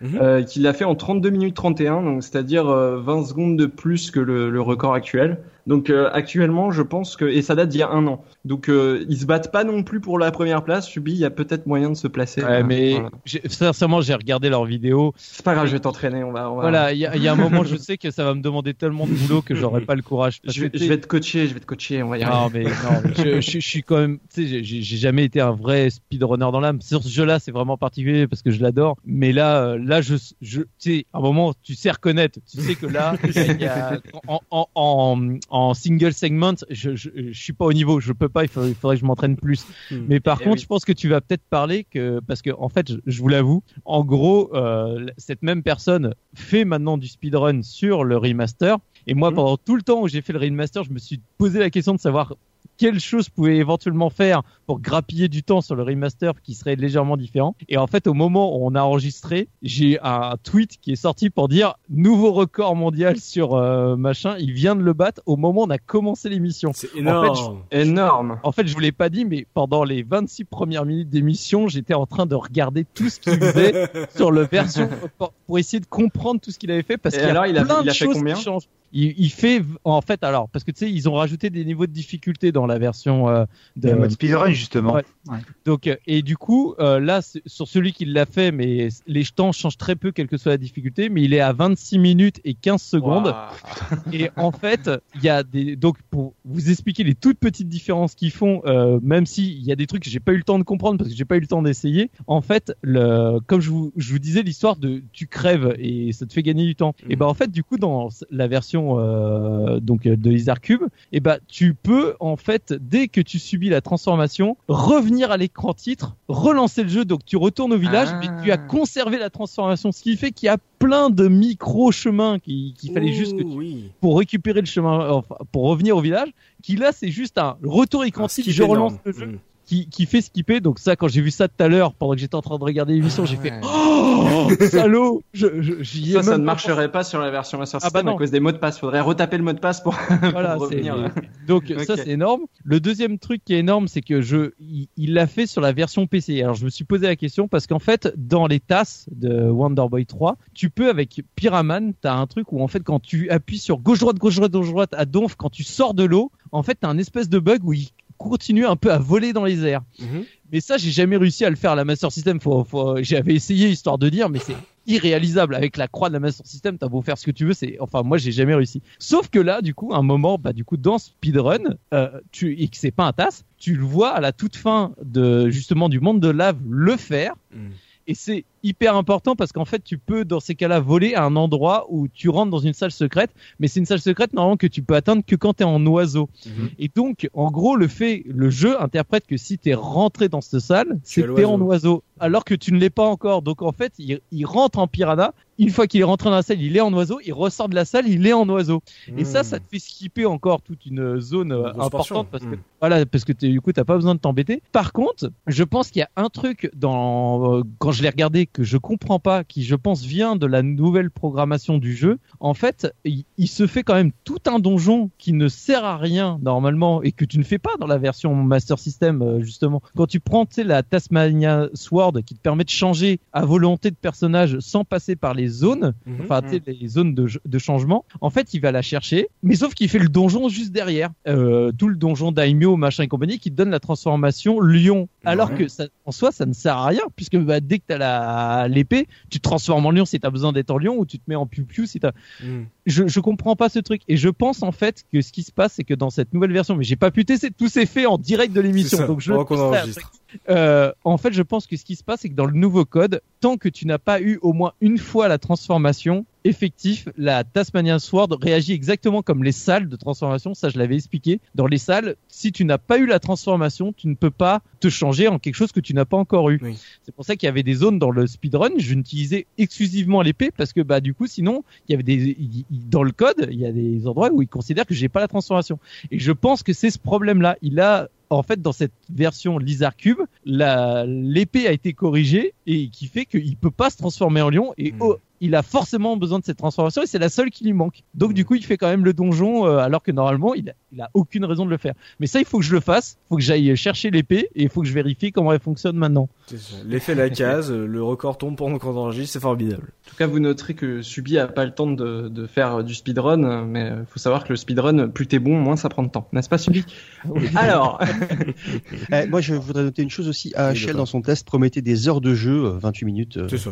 Oui, non, mais ça, c'est comme tous les jeux de l'époque. Hein. Ouais, voilà, c'est ça. Quel jeu de l'époque tu peux pas finir en 20 minutes Alors, euh, pour les petites anecdotes, euh, j'en ai pas beaucoup, donc c'est bien qu'on ait un peu discuté sur le speedrun. Euh, je vais juste euh, déjà dire qu'il a été cité dans un livre qui, qui est assez connu aux États-Unis, qui s'appelle 1001 jeux auxquels vous devriez avoir joué avant de mourir. Mhm. Donc euh, par par Tony Mott et donc il est apparu dans ce jeu euh, dans ce livre oui. dans ce dans ce livre pardon euh, ce qui est euh, intéressant, je trouve, pour un, un jeu qui a pas eu énormément de succès comme ça auprès du grand public. je trouve ça sympa de le, de le, réhabiliter de cette manière. Mhm.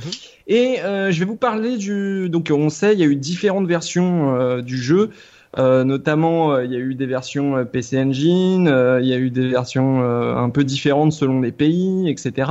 Mhm. Et donc, je vais vous parler d'une version en particulier qui s'appelle Tulma da Monica, euh, en gros, euh, ce jeu, ce, ce, c'est le, c'est le Wonder Boy qu'on connaît, le Wonder Boy 3 qu'on connaît. Mhm. Sauf qu'à la place, ils ont remplacé par tout l'univers d'une, d'une BD qui est, qui est très très connue euh, au Brésil.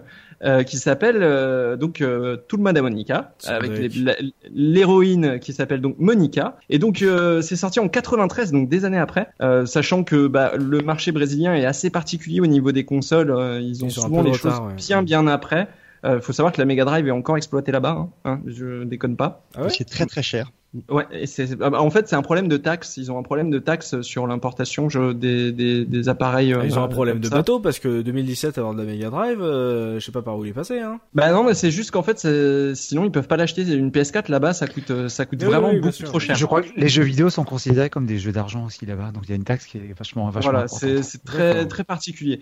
En tout cas, il y a, y a cette version qui existe. Je vous invite à à regarder un peu à quoi elle ressemble. Vous mhm. tapez Wonderboy Monica, vous allez sans doute trouver ça sur internet. oui. Euh, mais c'est particulier euh, parce que c'est vraiment le même jeu mais en bizarre. enfin, je sais pas comment dire. C'est moche. Ouais, c'est un peu, c'est un peu chum quoi. Ouais, ouais. Là, pour le coup, mais bon, euh, parmi toutes les versions, c'est quand même une, une version qui est euh, très particulière. Mmh, Et puis, je vais finir par les quelques, les quelques awards qu'il a reçus. Donc, euh, on avait dit, il y avait c'était un tilt qu'il a reçu, je crois, où il a été il a été nommé par Tilt. C'était un Tilt d'or, oui. Un Tilt d'or.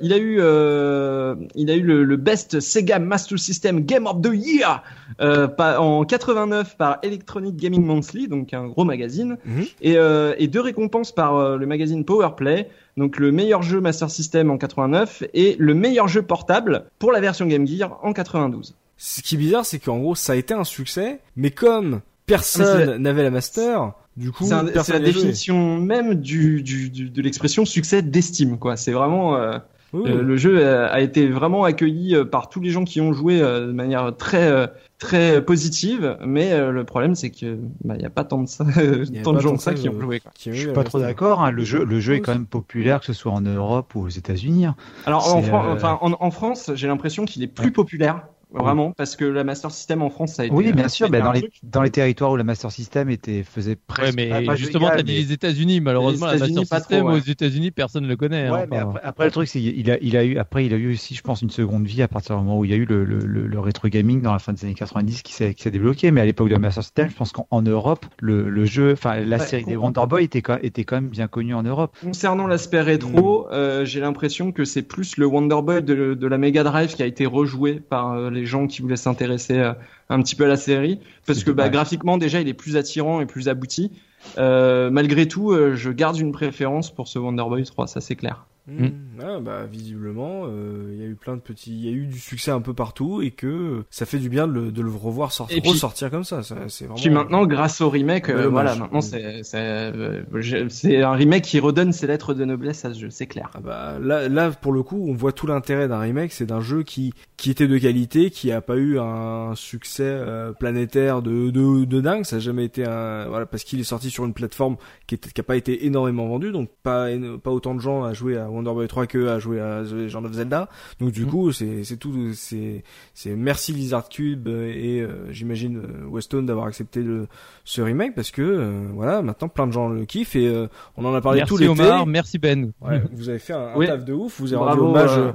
Voilà, euh, pour pour entendre Soubi dire que maintenant il préfère jouer à la, à la version remake parce que euh, c'est celle qu'il a connue en, en mieux et qu'il a du mal à repasser, c'est que les fans de la première heure euh, adorent ce remake et euh, on voit les, les gosses de Dopa qui qui jouent à tous, donc c'est vraiment le le, remake de l'amour là. Mm. Et on l'a pas dit, mais dans le remake, on peut utiliser les mots de passe de l'ancien jeu. Donc c'est comme quoi c'est un jeu qui est Oh, aussi, c'est un jeu qui est ça. destiné vraiment à ceux qui avaient joué à l'époque aussi. Si je peux me permettre d'aller un petit peu plus loin, bon, on aura autant parlé du jeu original que du remake, mais moi, en ayant pratiqué le remake, je me rends compte à quel point euh, faut vraiment euh, féliciter euh, les mecs de, de Lizard Cube, parce que je pense qu'en fait, ils ont ils ont créé le maître étalon de ce que doit être en fait un remake du jeu vidéo. On je le suis voit d'accord. On, on le voit, d'accord. on le voit depuis quelques années. Bon, je parlais tout à l'heure des jeux de, par exemple, de, de, de Double Fine qui ressortaient LucasArts. Moi, il y avait un remake que j'ai beaucoup aimé ces dernières années, c'était le DuckTales, qui était. Ah, J'allais prendre le même sorti. exemple.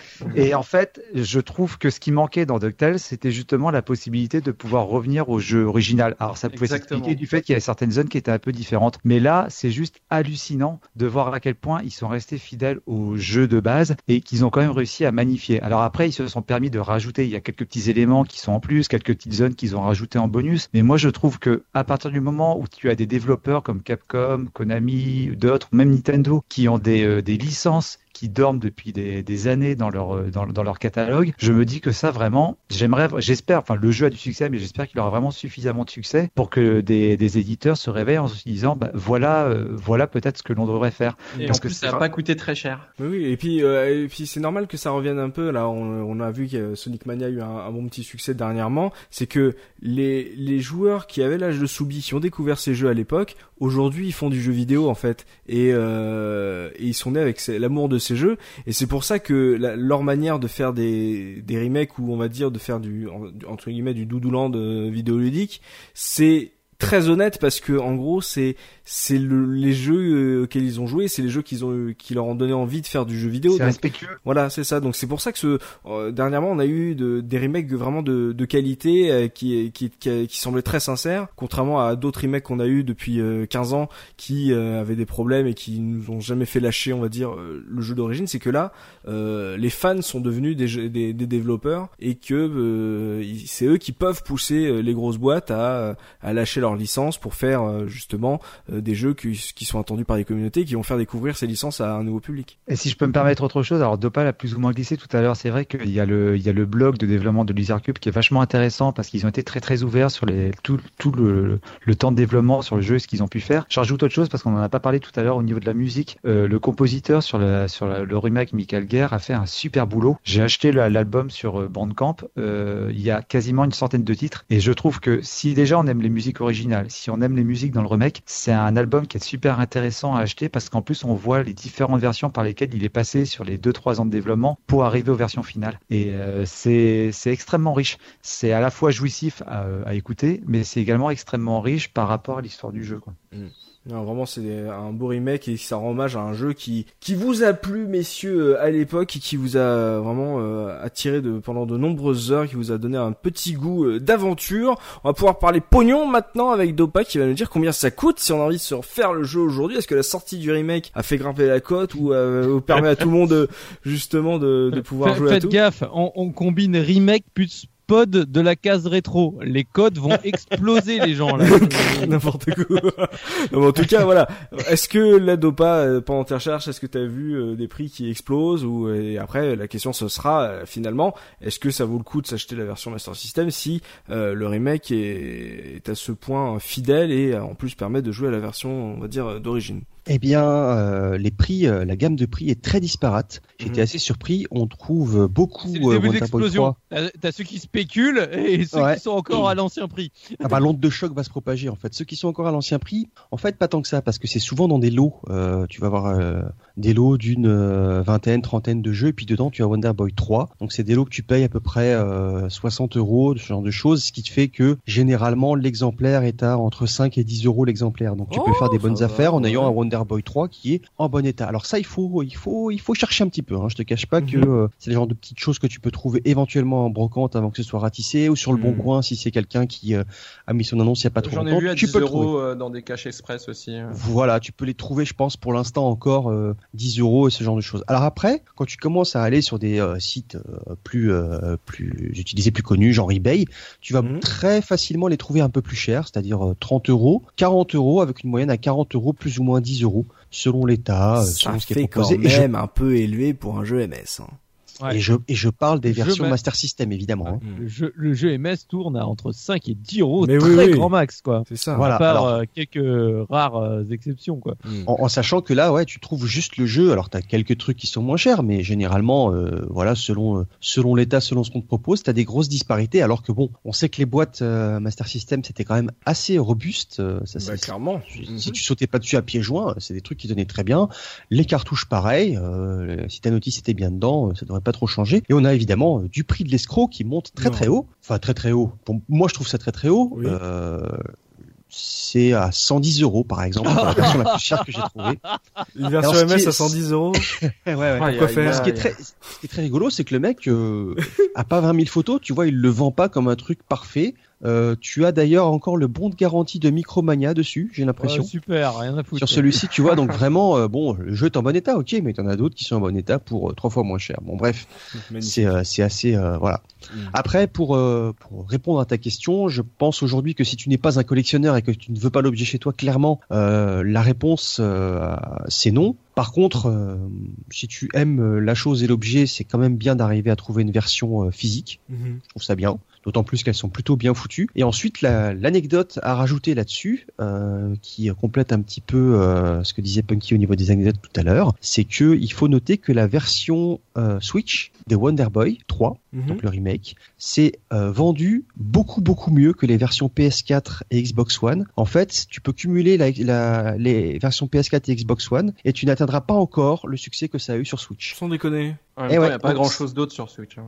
Bah, Ah, et Non, puis, y a euh, et puis le, le style et le- de remake, moi, si j'avais une Switch, euh, effectivement, peut-être que je l'aurais pris sur cette plateforme, ouais. Mm. C'est exactement ce que j'allais dire. Le, je pense que le public de la Switch et le type de joueurs qu'on peut trouver éventuellement sur Switch correspond beaucoup plus à ceux qui vont avoir cette, euh, cet amour ancestral, même si évidemment les joueurs PS4 et, Mm. et One ne sont pas à jeter à la poubelle, mais ça correspond plus à, à, ce, à cette ambiance, à ce, à ce trip qu'on peut avoir. Et euh, on reste sur une console euh, Nintendo quand même. Je vous rappelle que Nintendo c'est le seul constructeur qui de cette époque-là existe encore. hein. Euh, on n'avait pas du Sony, on n'avait pas du Microsoft à cette époque-là. Donc euh, peut-être aussi que ça parle beaucoup plus à, aux gens qui ont une Switch pour cette raison-là. Ouais.